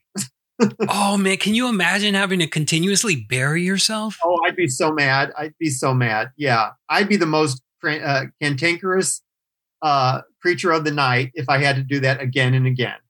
And what do you do? Like, do you hold your breath or do they have like some kind of breathing tube out of the dirt so you can, because even if you're under, like under a certain amount of dirt for a minute, I mean, you're still going to get maybe Oh, yeah. claustrophobic and you need to breathe. to. Yeah, it'd be horrible, Rob. yeah, that I would never want to be an actor. No way. Uh, I would, but they'd always be like, "We don't really need you to be nude in this." scene." You're talking about an actor in a different kind of film. no, it doesn't matter. It would be Annie. And they'd be like, Oh. I don't understand why that orphan is nude back there. Too old to be an orphan, but anyway, Tell that bald man to put his clothes back on, please. he's making the other children really nervous. oh, wait a minute! It's a hard knock life. I'm so sorry. I've been singing this wrong. Oh, I... you're killing Okay. me over here, man. So anyway, uh, and I'm not into children. I'm not going that way at all whatsoever. Um, okay, so now we got the group inside a new motel room. Katrina's connected with the vampire, and that's when she's like, he's got seven others with him, um, and that they are all the masters. Yeah. And then we see monks running into a monastery. Oh, gee, like- Dude, the monk thing was like way overdone.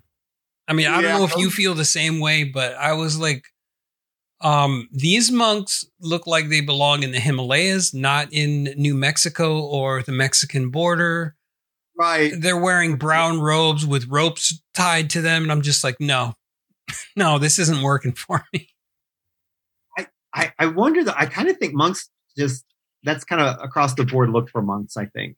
Really? Like, I, I when I think you'll think ever of, find monks with like short shorts and a crop top. No, but when I think of monks, I don't think of them like as uh like kind of American like in America maybe or in the Americas.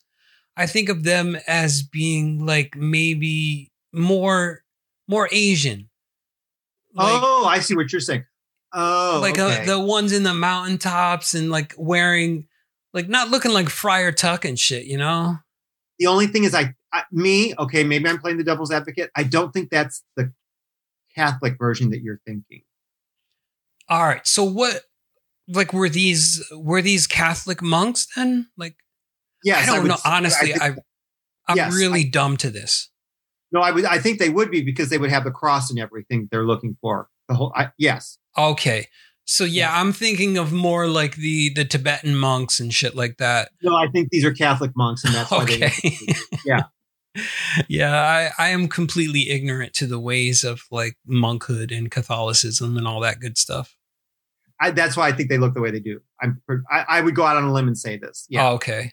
So you wanted Tibetan monks to be running from the vampires? Yeah, for real. Like the, just bald headed Tibetan monks, like Shaolin monks and everything that know kung fu, fighting would be vampires. that would be the third one with Jackie Chan and Michelle Yeoh. Crouching tiger, hidden vampire, or something like that. Exactly, exactly. I which I would pay to see that one too. Hell, I'd pay to see that. That would be amazing. Just All like right, Shaolin so- monks versus vampires. Holy shit. Amazing.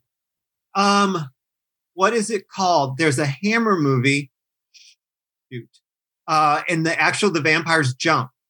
Um, because you know there's the whole Japanese vampires that jump. What is it called? Oh, I, I've seen that one, I think. Okay, yeah. Oh, well, what's it called though? I want to talk about it so people can. It's got Christopher Lee. There's one that I it's it might not be the same one, but it's called Tsui Hark's Vampires. And these vampires, you have they wear those uh those tags that the monks put on them to seal to seal them so they don't like run amok. And Uh-huh. instead, like the all the dead bodies are wearing those little um with the with the kanji symbols on them, and but they're just like hopping.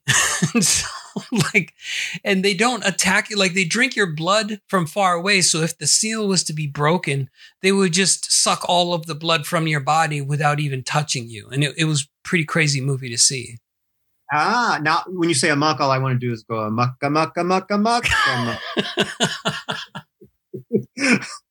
For Hocus Pocus, uh, oh shit which I'm all. that She's my favorite out of the three witches. I love her so much.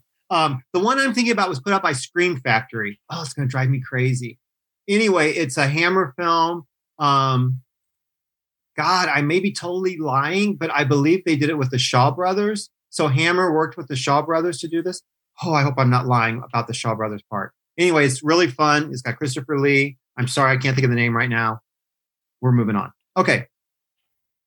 I feel really bad though. I want people to see it. Anyway, here we go. Um, so we the, now we're at the uh, monastery and we some we see Montoya uh, pull up with the um, the uh, armored truck, and uh, uh, Mont- uh, no, I'm sorry. Jack is telling the father that he likes him, but threatens him um, that he's got to help him because the father's like, I don't think I can do this. Oh yeah, yeah. Um, um, and they're going to use him basically as bait. Right. Oh, is this when they pull into the ghost town that was completely taken over by vampires? Yeah, you know what?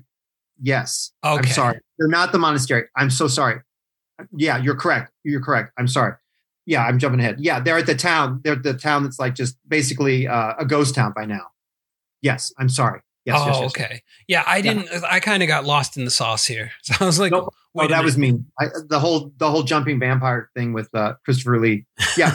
so they're at this town, and Jack tells the father that they're going to use him. Um, but the oh, but he's got to help them because it can't just be Montoya and him. They need their help because they figured out that uh, Valek is kind of holed up in this like um, ghost town, and they need to draw him out. Yeah, because otherwise he's got the cross and he's going to recreate the the exorcism that cursed him to walk only at night.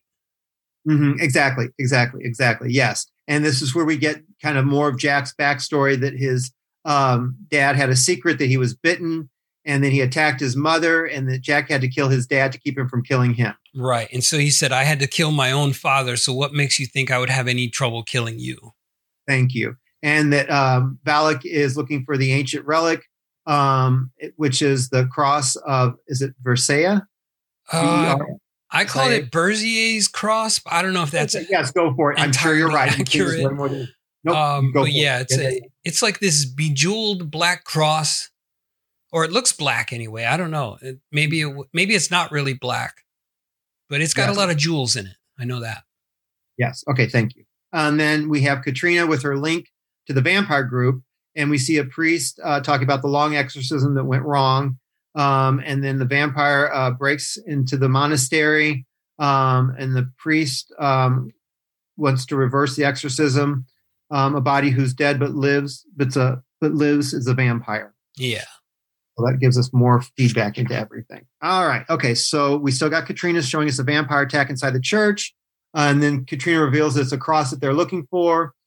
Um, and she looks happy about it too. She's like, no, I'm, they found it. I'm laughing at my note. I just have written here hot monk. Only Well, you. There was a monk with a beard, probably. You and your beard stuff, man. I know, I know, I know. Okay, so um, that's all I have written. There's no other, nothing to tell me why. Did, Okay. Now in my notes, I've got flaming monk.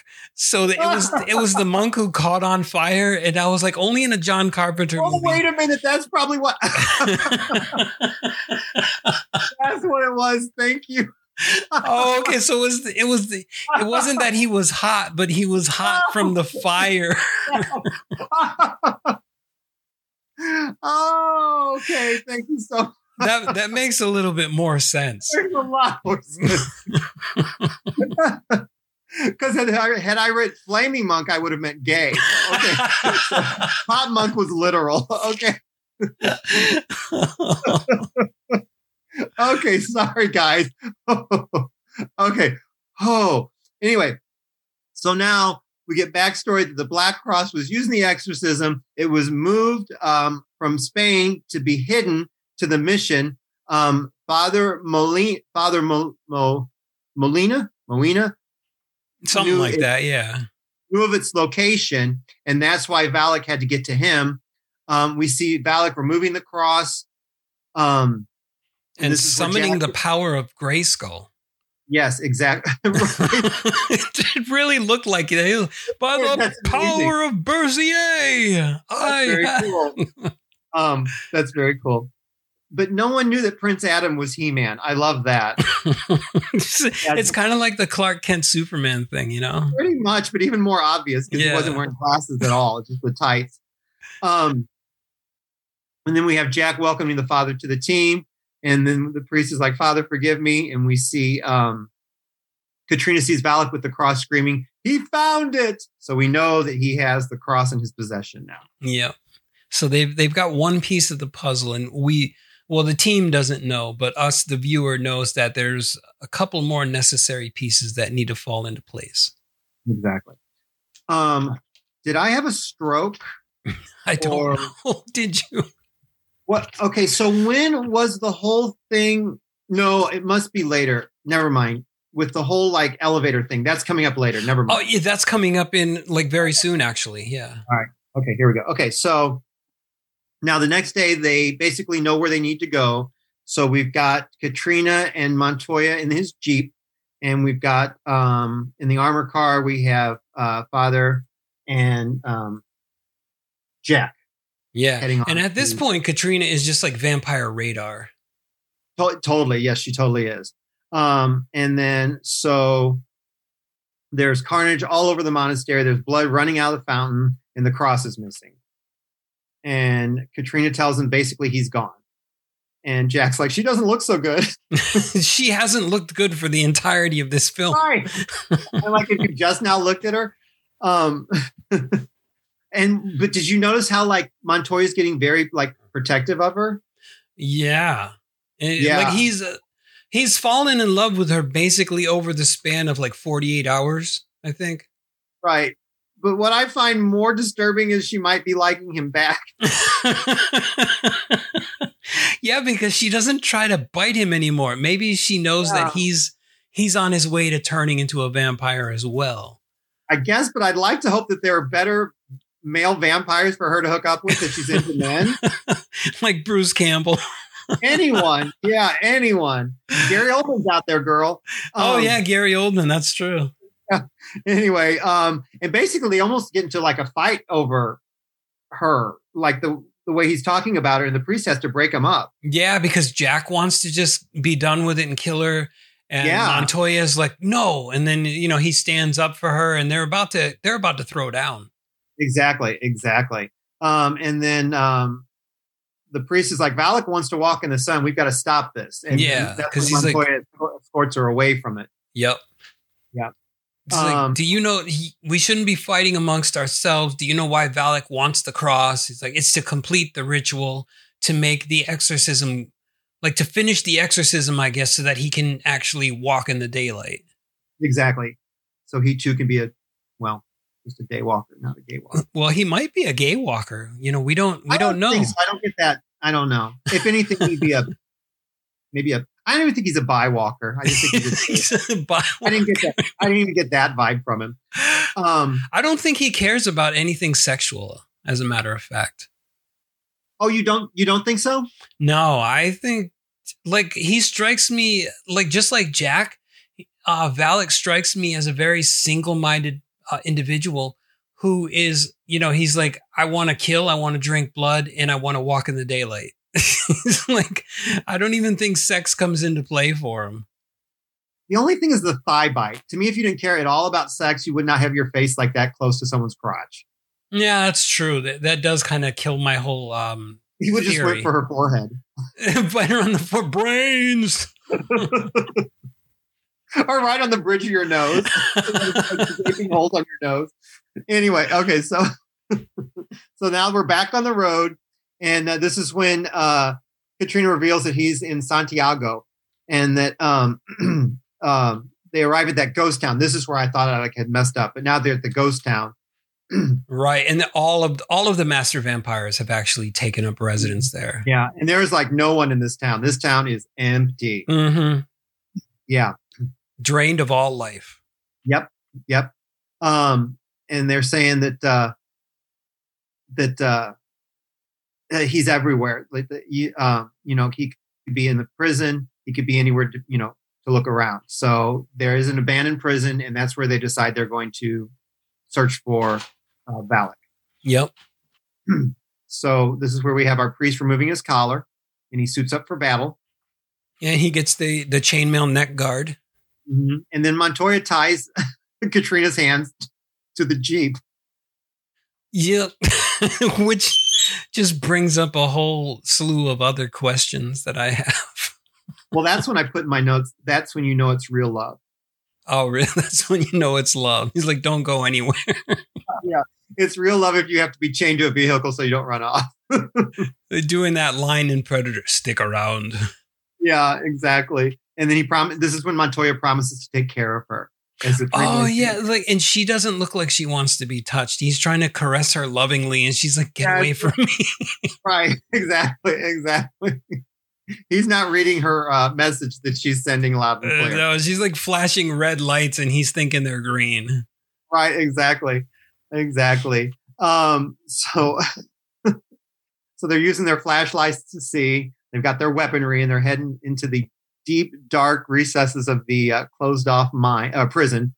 Um, Yeah, I thought it was a mine shaft actually, but it does it's kind of a- look like one, doesn't it? Yeah, Very but it's a prison. tunnely. Yeah. And this is where we got like some little like one liners like, How do you like your steak, bitch? Oh yeah, yeah. And then with the uh when the master the female master vampire comes up and she ends up breaking the thing and they're like, I didn't know they could do that.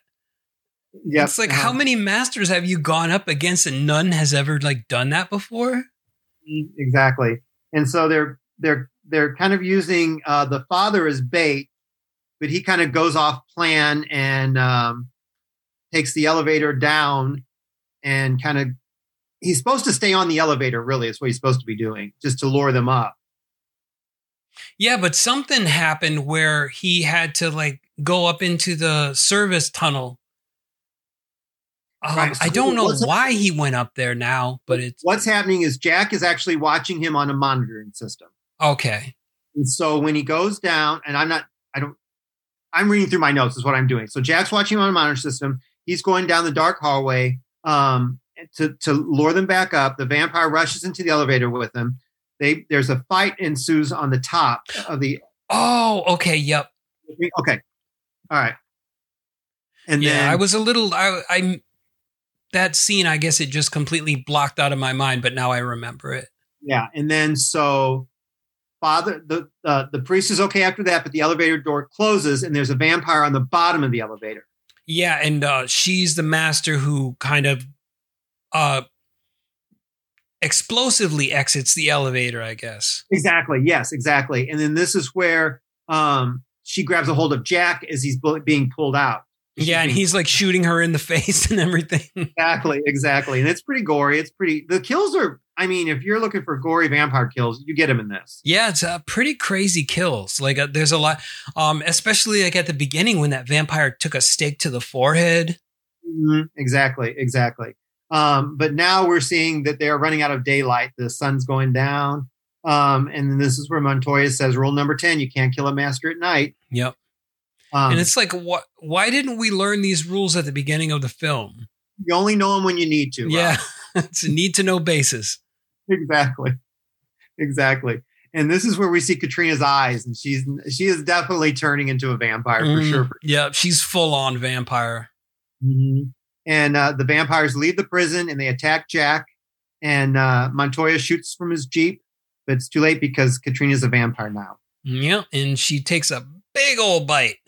Yep exactly and then uh, we get our priest hiding cowering behind the bar and jack is thrown to the tu- uh, to the truck roof Oh yeah, by Valek. Yep.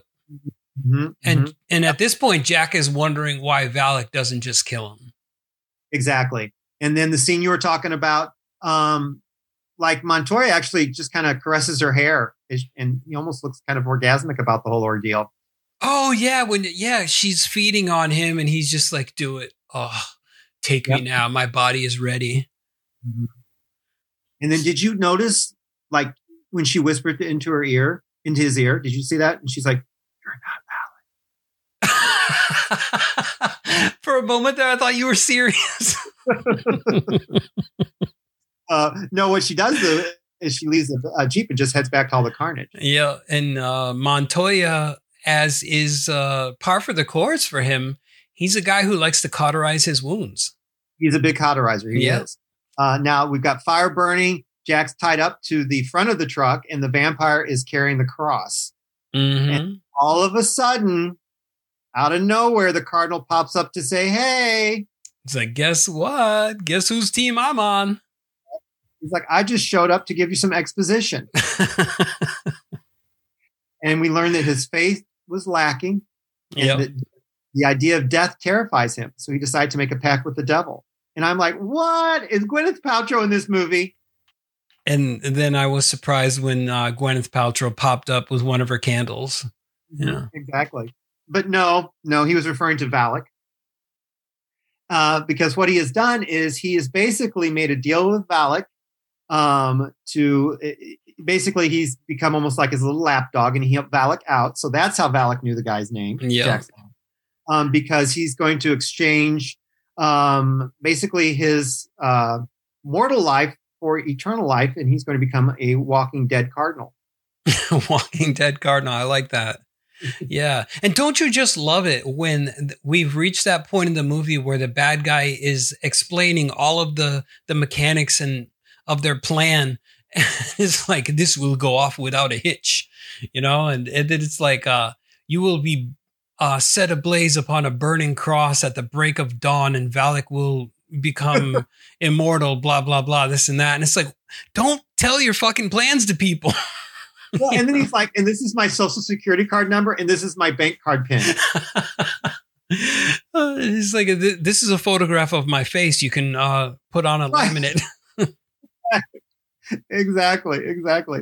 Well, and then this is where, you know, par for the course, not out of character, Jack uh, calls Valek a pole smoking fashion victim. yeah, he's like, he's like, come on, come on, vet, taste my blood, man. I'll let you bite my ass, you know. And Uh, I yeah. like, I, I think Jack is into that kink, or at least James Woods. He's like, well, what would Jack Crow like? Well, Jack Crow Right. likes the likes the real hardcore kinky shit, and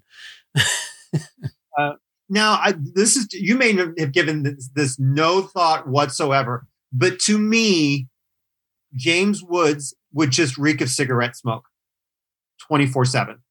I don't know why. Is he a He's smoker? In my mind, he I don't know. He just seems like he would reek of cigarette smoke to me in my mind. So, like the thought of Oh, like okay. even like biting him anywhere, you would just he would taste like cigarette.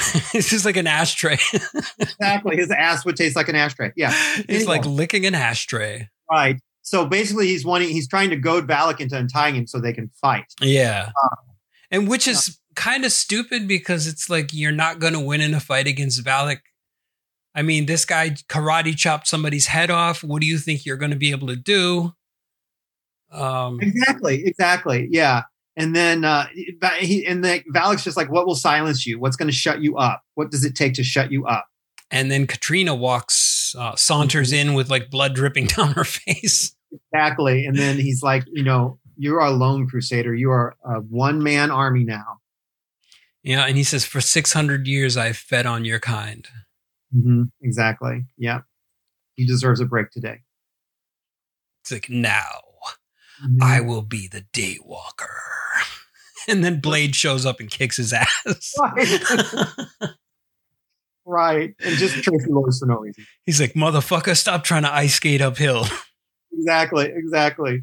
Um, and then this is where we see that Montoya is um, actually uh, he exits the jeep with his gun and he fires off a round. And then this is where we talk about he uses that barrel to cauterize his neck wound. oh yeah, I thought that was uh, after Katrina bit oh him. no, you're fine, you're fine, you're fine. Um, but you know he's not down for the count. He's just a vampire. But you know what's he going to do with that gun? Yeah, what's he gonna do with that gun? hmm Um, um, and then Jack's like kind of goading Valek. He's like, "What do you want from me?" And Valek's like, "You hate me. Uh, you hate what you've made. You fear it, and you feed." And this is where he's like, "He's like you. Uh, you feed on you. Sorry, I fed on humans for six hundred years." And um, then he leaves, and the cardinal starts the ceremony. And this is where uh, the whole thing you were talking about, the whole spiel and everything that he gives. Oh yeah. I sorry, I didn't mean to jump. Oh ahead. no! Don't apologize. No, no, no. I just have to stick with these notes, otherwise I'm. okay. Here I am just uh, throwing a monkey wrench into the works at every oh, turn. You're fine, you're fine. Um, and then we see that Father Adams is actually in the truck prepping things. Um, uh, we've got uh, Valek praying, uh, and then we have Montoya with his binoculars, and the Cardinals performing the ceremony. And, I love this part. I love what Uh-huh, happens exactly. next. Yep, he cuts Jack's thigh, and the blood is pouring into a chalice. And that um, I put down veiny Valek drinks. Veiny Val. Yeah, his head was extremely veiny. Yeah, the sun's rising, and then um, the priest uh, shoots the cardinal. And I thought that was the best part. I was like, fuck cool. yeah, you deserve it, bitch. Exactly. And then um, He took a the- shotgun wound to the chest, man. Yep.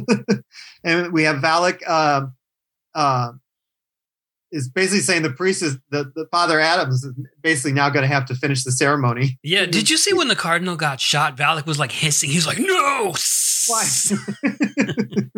I would hiss too. If I had a reason to hiss, I would just hiss.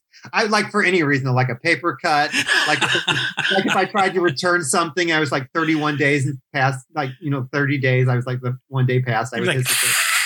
yeah, and I'd like you know flick the dirt from my fingernails their eyes. Um, and the priest is basically like, I'm just going to commit suicide. Yeah. And then Alex threatens to burn. was he going to burn his dick off? I mean, I down he threatened to burn Jack's sack. he's like, "I will set him on fire if you do not come." So fucking what? You're not going to complete the ritual anyway. exactly, exactly. Um, and then uh, all of a sudden we've got uh, um, uh, uh, help me, I'm drawing Montoya, right, in his jeep. Oh yeah, he- Montoya, uh, Montoya for the rescue. Yep, and drags him off. Um, now and and then Father uh, Adams frees Jack, and it's daybreak, and a battle ensues. Yeah, all the all the other masters are kind of like trying to find a place to hide or dig themselves into the dirt. Which cannot be a fast thing to do. I don't care if vampire or not; it's still going to take some time. Yeah. And they're just like hissing at the sun, and Valek is extremely pissed. He's like, fuck, I can't touch the cross. Um, and then the Jack brandishes it as he enters an abandoned garage. Yeah. And I didn't know that was a garage. I thought it was like some kind of barn that they went into. I, you know what? I made the leap because there was cars parked in there. That's why I wrote down garage. I just like there's Oh. cars in here. We're going to call it a garage. Nice. I didn't even see the cars. Uh, that's the only reason I did it. okay. Um, and then Valek's, um, uh, um, he's like, uh, you know, give us the cross, give me the cross. And Jack's, how's that? Uh, how's that? yeah. After 600 years, how's that dick working? Like, he really cares about uh, like dicks a lot. Uh, what if Valek had said, fine, but it needs a little help?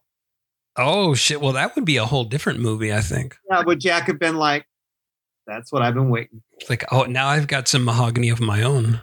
Right. Yeah. anyway. And then uh Valek leaps, but he's impaled on the cross, which breaks. It's kind of weird because it's almost like he wanted to get impaled because, like, haha, you think that this will kill me. You know, he does that Jesus Christ pose once again. Right. Yeah, exactly. Exactly. It means like you can't kill me. Yeah. Jack jumps up and causes the loose ceiling boards to fall, letting the sunlight in to kill Valek. And holy fucking shit, man. Like, I guess the master of the master vampires, like, they don't just turn red. They don't turn red with flames. They just actually explode. Exactly, exactly. But I'm like, were you just so caught up in this that you like that was your that was your folly that you just that's what caused your doom because I mean it's daylight. You're in a building. You, you I mean I'm not saying like you you're really that vain that you didn't think this through that there's just some loose boards and he's going to jump up and that's going to be your downfall. Yeah. I, don't don't, know. no, I don't get that either. I kind of think it, it was like, all right, so masters are probably not as strong when the daylight is up, but I mean, if they're out of the sun, then they will still be significantly stronger than a human. And right. I would have made damn sure that I was not going to be exposed to loose boards, loose, you know, loose boards. oh shit! But I mean, maybe he it was kind of like um you know how the creature in Phantoms, where like eh, where Ben Affleck was like, this thing believes that it's the devil, and pride is the pride is the downfall because it thinks that there's nothing that can beat it. So maybe Valek thought that he couldn't be defeated by Jack even in the daylight. And so then all of a sudden Jack is like, well, here, let me just kick this thing out of the way and reveal the sun to you, you know? Was so wrong. He's like, oh shit, it's too oh, bright no, I in didn't here. think this through. Yeah. I'm on fire. I'm going to explode. Now he knows how poor, poor Udo felt. All right. Yeah. Oh, Well, it, Udo Kier man, it looked like his skin was just peeling away, turn, being Oh, turned inside out and everything. poor Udo. It's like I think I would Uh, rather blow up than than have. Oh like- yeah, yeah. That looked way more painful. Oh, hell Exactly. yeah. At least, uh, at least, uh, Valek got to keep his teeth. Yeah, right. He didn't get him pulled out for uh, souvenirs. No. So now we have Montoya telling Katrina that he'll be back and it'll be okay. And they exchange a, bu- a bloody kiss. Mm, which is, I don't know. It just says like all kinds of things about the how different would it have been if that was actually Bruce Campbell? Oh shit! It it just makes me thing. Like I think of the Baldwin boy as kind of like a sexual deviant. You know, to be honest. The whole thing was so weird. I, anyway, it's just so weird. Anyway. so then that's when we get uh, Jack emerging from the garage in the sunlight. And he tells Montoya that he looks like feces. And Montoya's like, we're going south. Mm, Uh, yeah. Yeah. He's like, "How long were you bit?" And he was like, two Right. days." Yeah, and the priest pulls out a gun, and uh, Jack's like, uh, "If a partner was it rule number one? If a partner is bitten by a vampire, never ever let him live." Yeah, and I love how these arbitrary rules just kind of pop right up. Exactly, exactly, exactly.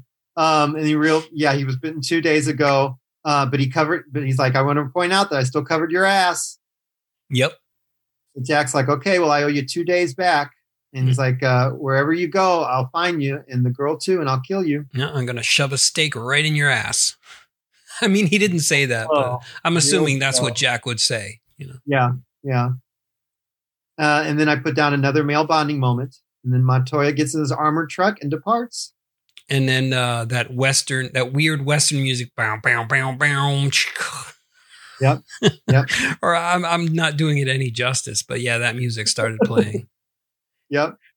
And, then, uh, oh, go ahead. I'm sorry. Oh, this is where he asked that priest. He's like, when you, when you were staking that vampire, did it give you wood? And the priest retorts with uh, mahogany, teak, major chubby. Right. And I was like, good, good on you, Padre. You- You're like fucking him right back. exactly. Exactly.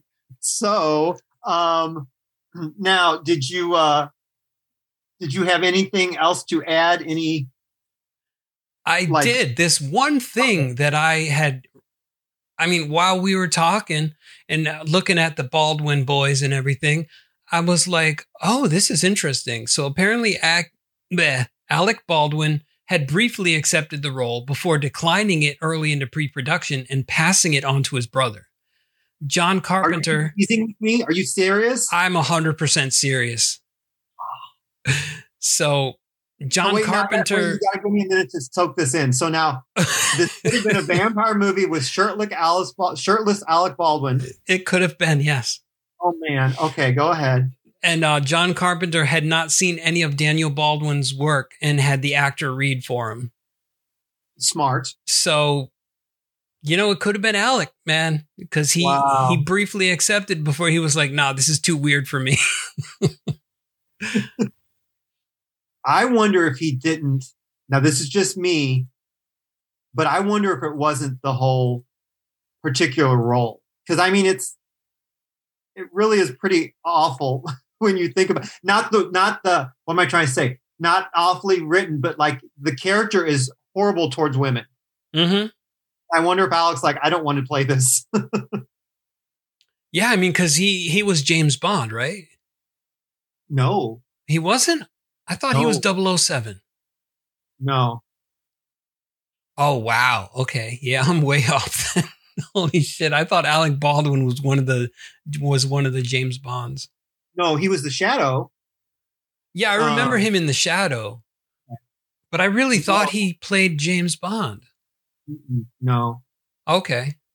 I wonder who you're thinking of because we had Timothy Dalton, Daniel Craig, Roger Uh, Moore. One of one of the newer James. Uh, well, not newer, but the '90s Bond. Are you thinking of the Remington Steele guy um, from Nomads?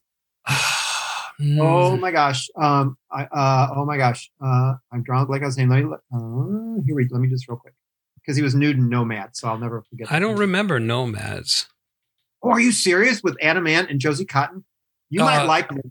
No, I don't think I've seen that one actually. Seriously? Oh my gosh. Then we might have to cover that one. Um, All right, who was 007 in the 90s? let me look. At because all right, if it wasn't Alec Baldwin, Pierce Brosnan. yes, ah, fuck me in the ass. Okay, shit, Pierce Okay, Brosnan. good, good. Yeah, another Pierce Brosnan. another foolish thing uh, where it's like I take one actor and I put him in the place of another. But yeah, I thought that Alec Baldwin was 007, but I must have been thinking of Pierce Brosnan. Yeah, Pierce Brosnan. Yep, exactly. Okay, I'm a fool, and um, this takes more and more of my credibility away each time that we discuss things. You're fine. so the, I have a couple of things. So since we're on Daniel, uh, I'll just put this out there. So now in 1998, uh, there was the Stinkers Bad Movie Awards, and he actually took that home for Worst Supporting Actor for this film. Well, he was pretty bad in this movie. Um, see, you say that, but I didn't really think he was. He's not Alec Baldwin, you know. But like, I didn't think he was bad in the movie. I just thought he was an awful character. But I didn't really look at it and think, "Oh, you're a bad actor." I just thought you're not Alec Baldwin. Okay, see, I didn't think that. I just was like, what's the purpose of this? See, many. You're, I mean, clearly you're not. I I'm in the uh, minority here because clearly a lot of people thought he was bad because he got an award. I wonder. I wonder if he accepted it, and I wonder if Oh. Alex still teases him to this day for getting it. Um. Now, how many Baldwin brothers are there? Oh, there's a couple because there's The- I'm, rem- I'm remembering the one from Biodome with Pauly Shore, but that was not Daniel Baldwin. That must have been another Baldwin brother. yeah, I just um, let's see here. Let me see. I'm looking up Biodome right now because I want to know which of the Baldwins was in it. There's Alec Um, Baldwin, oh, Stephen Baldwin. Okay. Stephen, yeah, isn't there? William William Baldwin. William Baldwin. Yeah, Okay. What did William? Who was William Baldwin? Like, what movie was was he? William Baldwin for? was in um, Shiver. No, not Shiver. Sorry, Sliver. Sliver. Sliver. Um, that's the one with Sharon Stone where they're in the apartment and there's like all these cameras spying on them. He was in Backdraft. Okay, I um, remember Backrap, but yeah, Backdraft. Yeah. Backdraft. Um, again, he's not important to me. Um, There's a lot of Baldwins. Then holy shit. a lot of Baldwins, all riding on Alex coattails. yeah, there's a plethora of Baldwins. My goodness. Yeah. But anyway, yeah. Um, and then now couple of places I looked said that this was the only financially successful Carpenter film of the 90s at the time. Really? Um Yeah. what Ghosts of Mars was that in the 90s too or was I love Ghost of Mars. it was so weird and quirky, but I love that one. I think it, it was, was. 2001. Oh, okay. I thought it I thought that took place like in the like very end of the 90s, but maybe No, it, was a it was not a 90s. I know that. okay. Uh, not showing the exact date, but it was not a 90s. Um, and also um, the Oh, 25th. that- that sorry, that was 2001. Yeah. Wow. Why was I thinking 99? meth is the only thing I can think. Meth. maybe maybe I was using meth and not even realizing it. Um, but the 25th Saturn Awards, um, the movie won for Best Actor, Best Makeup, and Best Music. Um, the film was nominated, as was Sheryl Lee, but neither one of those won. But um, the International Horror Guild Awards, the film won, and um, the film was nominated and won for that one. I don't know if Sheryl Lee was nominated or won for that as well. But I do know that she was nominated for the Saturn Awards, but did not win that one. So I mean, it was recognized at the time. You know, people did appreciate it for what it was, just not me. Um, but now I actually really enjoy it for what it is. It's a very fun vampire movie. Um, it's super misogynistic. It's Yeah. horribly misogynistic. Um, but if you can get past that, uh, it it's it's a fun entry into the vampire sun sub genre. Um, it's definitely worth a watch. I'm not saying that. If you're a Carpenter completist, you've got to see the thing. Yeah. I would well, say. and vampires. and it's just like even um in the 90s i didn't well i was in my 20s so i was at that point in my life it was just like things didn't affect me the same way that they do now where it's like when i see him like kicking the crap out of katrina or just like using all those terms and everything it didn't affect me as much back then as it does now where it's like wow that that's some pretty fucked up shit to say. Um and so i guess like what we were talking about earlier when when you revisit them they kind of they kind of uh you, know you changed person and it's like wow that didn't bother me before but it does bother me a little bit now.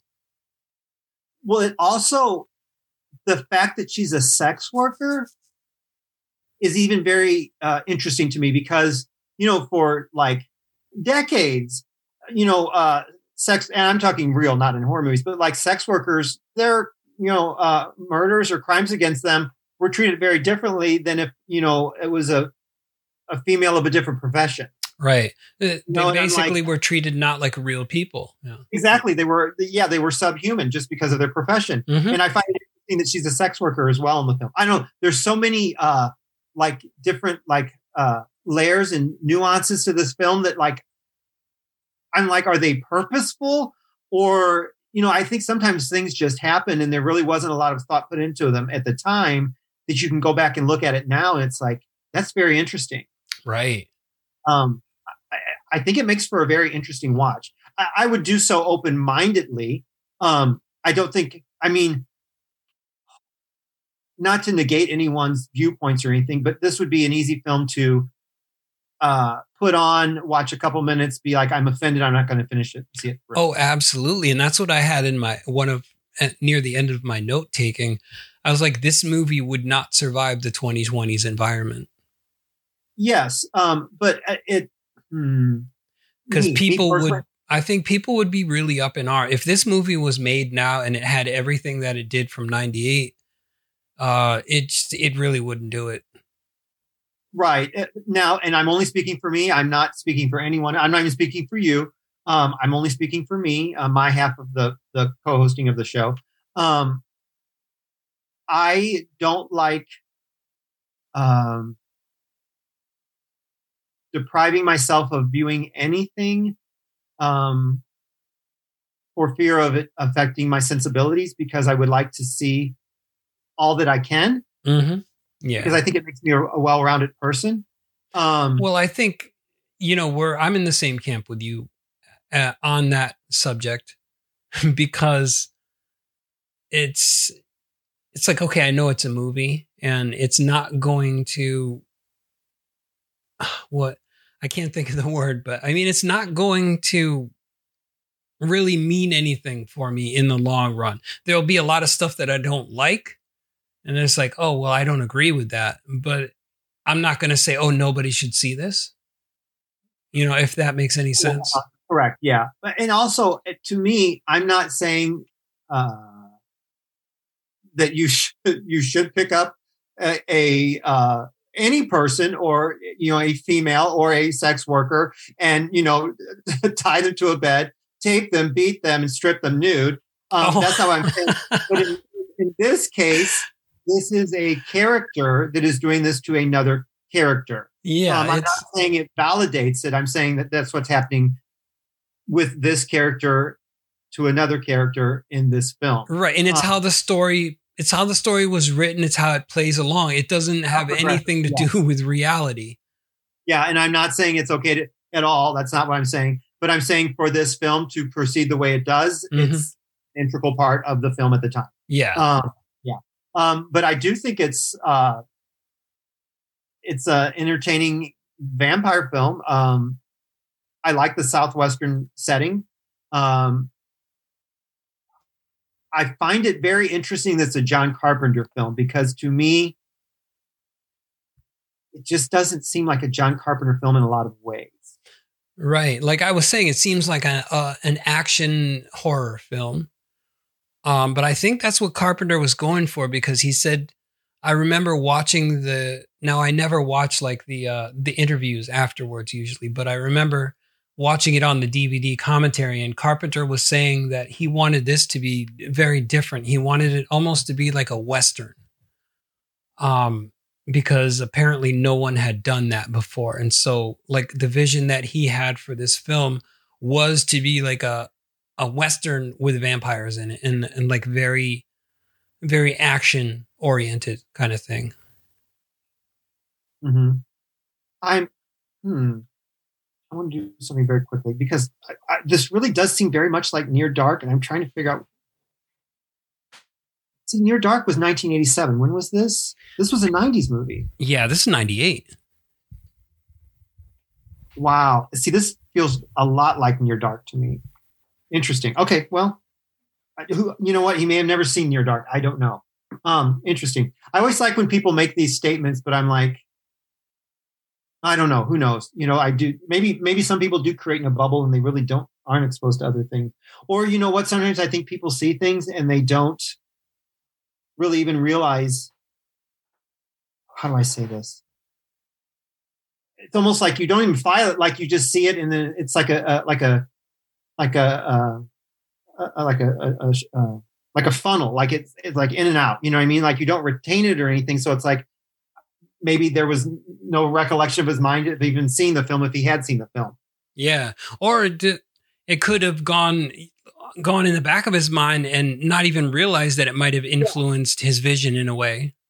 Right. Yeah. There's so many. Yeah. There's so many ways to look at it. But yeah, it, it, it is a very cool. It would make a actually a cool, I think, triple feature with Near Dark and From Dusk Till Dawn, like you were saying. Oh hell yeah, most definitely. Like if they were to put that in a triple pack, I would buy it. Oh yeah. Or I'd actually like to sit in a, a drive-in and watch it. That's cool. I, I haven't been to like a, a drive-in movie in decades. So oh, no, yeah, no, that would be great. I could just picture me and Daniel, and I'd be handcuffed and taped. who's Daniel? Baldwin. Oh, I was like, wait a minute. I'd watch him eat popcorn in front of me. Oh, he he would hand you a burger and then you would politely decline. I just want a cigarette. He'd be like, Oh. hey man, you got to eat something. The virus is moving through your system. Right. And I'd be like, now when is Alex supposed to join us? It's like, sorry, change of plans. Bruce Campbell's coming. Yeah. He'd be like, well, it was supposed to be Alex, but he couldn't make it, so I just came up instead. I, I believe you. I'm not doubting you, but I can't see Alec Baldwin doing this. I really, I in my heart of hearts, I bet he read the script and he's like, this is not for me. yeah. Daniel will do it. he probably, sorry, excuse me. He probably said yes at first. Be, and then like after reading the script, like you said, he was like, eh, I'm not really into this. Yeah. Right. So now, I don't even know if we said this. Would you recommend it, Rob? Oh, definitely I would. Okay. I would too. I would recommend it just with the caveat kind of know what you're getting into. I don't want to recommend this to someone and have them be, uh, you know, offended by it or anything like that. But I- as long as you know what you're getting into, I think you would, you know, uh, watch it with an open mind. You know, vampire lover, carpenter, completist. I think you will enjoy it, or Yeah. at least it's worth seeing. just to go with the disclaimer that you're probably going to get offended because it's a 98 film and uh, you know in the 80s and 90s the, it was a very different time and so there was a lot of offensive shit being done Mhm. Right. like burying yourself in dirt. that's the most offensive thing i mean i'm highly offended by that scene that really stuck in my craw. Yeah, yeah. Um, now, if I'm not mistaken, I believe that the next time we uh, get together, we're going to be covering the Blob. Am I right? Not not the old one, the remake, yep we're going to be covering that the, Yeah, the pink Smith. blob the Pink Blob. Yeah, exactly. With Shawnee Smith and uh, the the Kevin Dillon, not Matt, Dillon, not Matt Dillon, Kevin Dillon. Much like this movie, not not the it's, more a, it's a different Dillon, yeah different Dillon, right? It'll be, I um, remember being afraid to go into movie theaters because of the movie theater scene in this film. really. Mm-hmm. Yeah. Oh, that's awesome. I was like, I don't want to be taken over by a big pink thing. I need to plan my escape route accordingly, you know? Right, exactly. I'm going to sit closest to the exit door. Yeah. the Theater. That's funny. All right. Well, I think that we have totally beaten vampires to death. We have staked it. Made it yeah, we have, own. we have put many stakes in this. We have. We have. And again, I had the best time with you as always, Rob. I really do enjoy our conversations. I do too. It's always a fun time. All right. So I want to thank you guys for uh, staying with us because the more the scarier. Oh, wait, before that, we should probably Oh ask my them to, uh, you know, you can hit it if you have a movie recommendation or something that you would like to cover, us to cover in a future episode. You can send us an email at mmccpod at gmail.com. And I am always out there in the internet uh, ether, just chilling. So if you want to reach us, we are Midnight Mass Creature Cast over at Instagram. And you know what? We've been getting more and more followers, and I do appreciate you guys so much. Yeah, that's amazing. Every one of you. Like when you showed me that photograph of all the fol- all the new followers, I was like, "Holy shit, that is incredible!" I couldn't believe it. I was like, "Wow, we're really uh, making a difference out there." I know. I, that makes me so happy. And I hope you appreciate what we're putting out there. And uh, please feel free to reach out. And I, I enjoy, i there's been a couple of people I've uh, uh, conversed with, and I do love that. And I'm always happy to talk. So just let me know. And uh, if there's anything you want to see or hear us talk about or anything cool like that, we'd be happy to cover a film that you recommend from the 80s or 90s, Right on. including striptease with Demi Moore. Striptease, a GI Jane. G.I. Jane. I've never seen that. Uh, I'm guilty of seeing it. Now, is it because of your love for Demi? Uh, probably. I had a, I had a bit of a crush on her back then. Yeah. No. But yet you've never seen Parasite. Parasite, Parasite, Parasite. Is that the is that the Korean film? No, no, no. Oh, okay. Um, Yeah. so- it's the uh, really bad, uh, really bad 3D movie, and I believe, if I'm not mistaken, it was her first film. hot damn! I'm gonna have to go check that out. Oh, you don't have to. No, I, I'd like to. I'm a, I'm a completist, completionist. Well, do me a favor. If you're going to watch it, I don't want you to watch it for no reason. So later on down the line, we'll do it if you want to. yeah, I'll take some notes on and have it ready. Okay. no, I mean, I, I can't. I can't exactly say that I'm going to love it, but I oh, mean, oh no, you can't say that. It'll still be a fun publicly. journey. Well, okay. Or, I mean, I'd love to just completely shit all over the film. we can do that too. Yeah, I just feel bad for opening my mouth now. Um, but yeah. So anyway, yeah. So that's how you can reach us, and we definitely would love to hear from you. And then we do appreciate you for joining us because the more the scarier. I always say that, and I mean it from the bottom of my dark heart. Yeah, and we hope you'll join us next week as we cover the blob. And until then, stay spooky. All right, over and out, guys.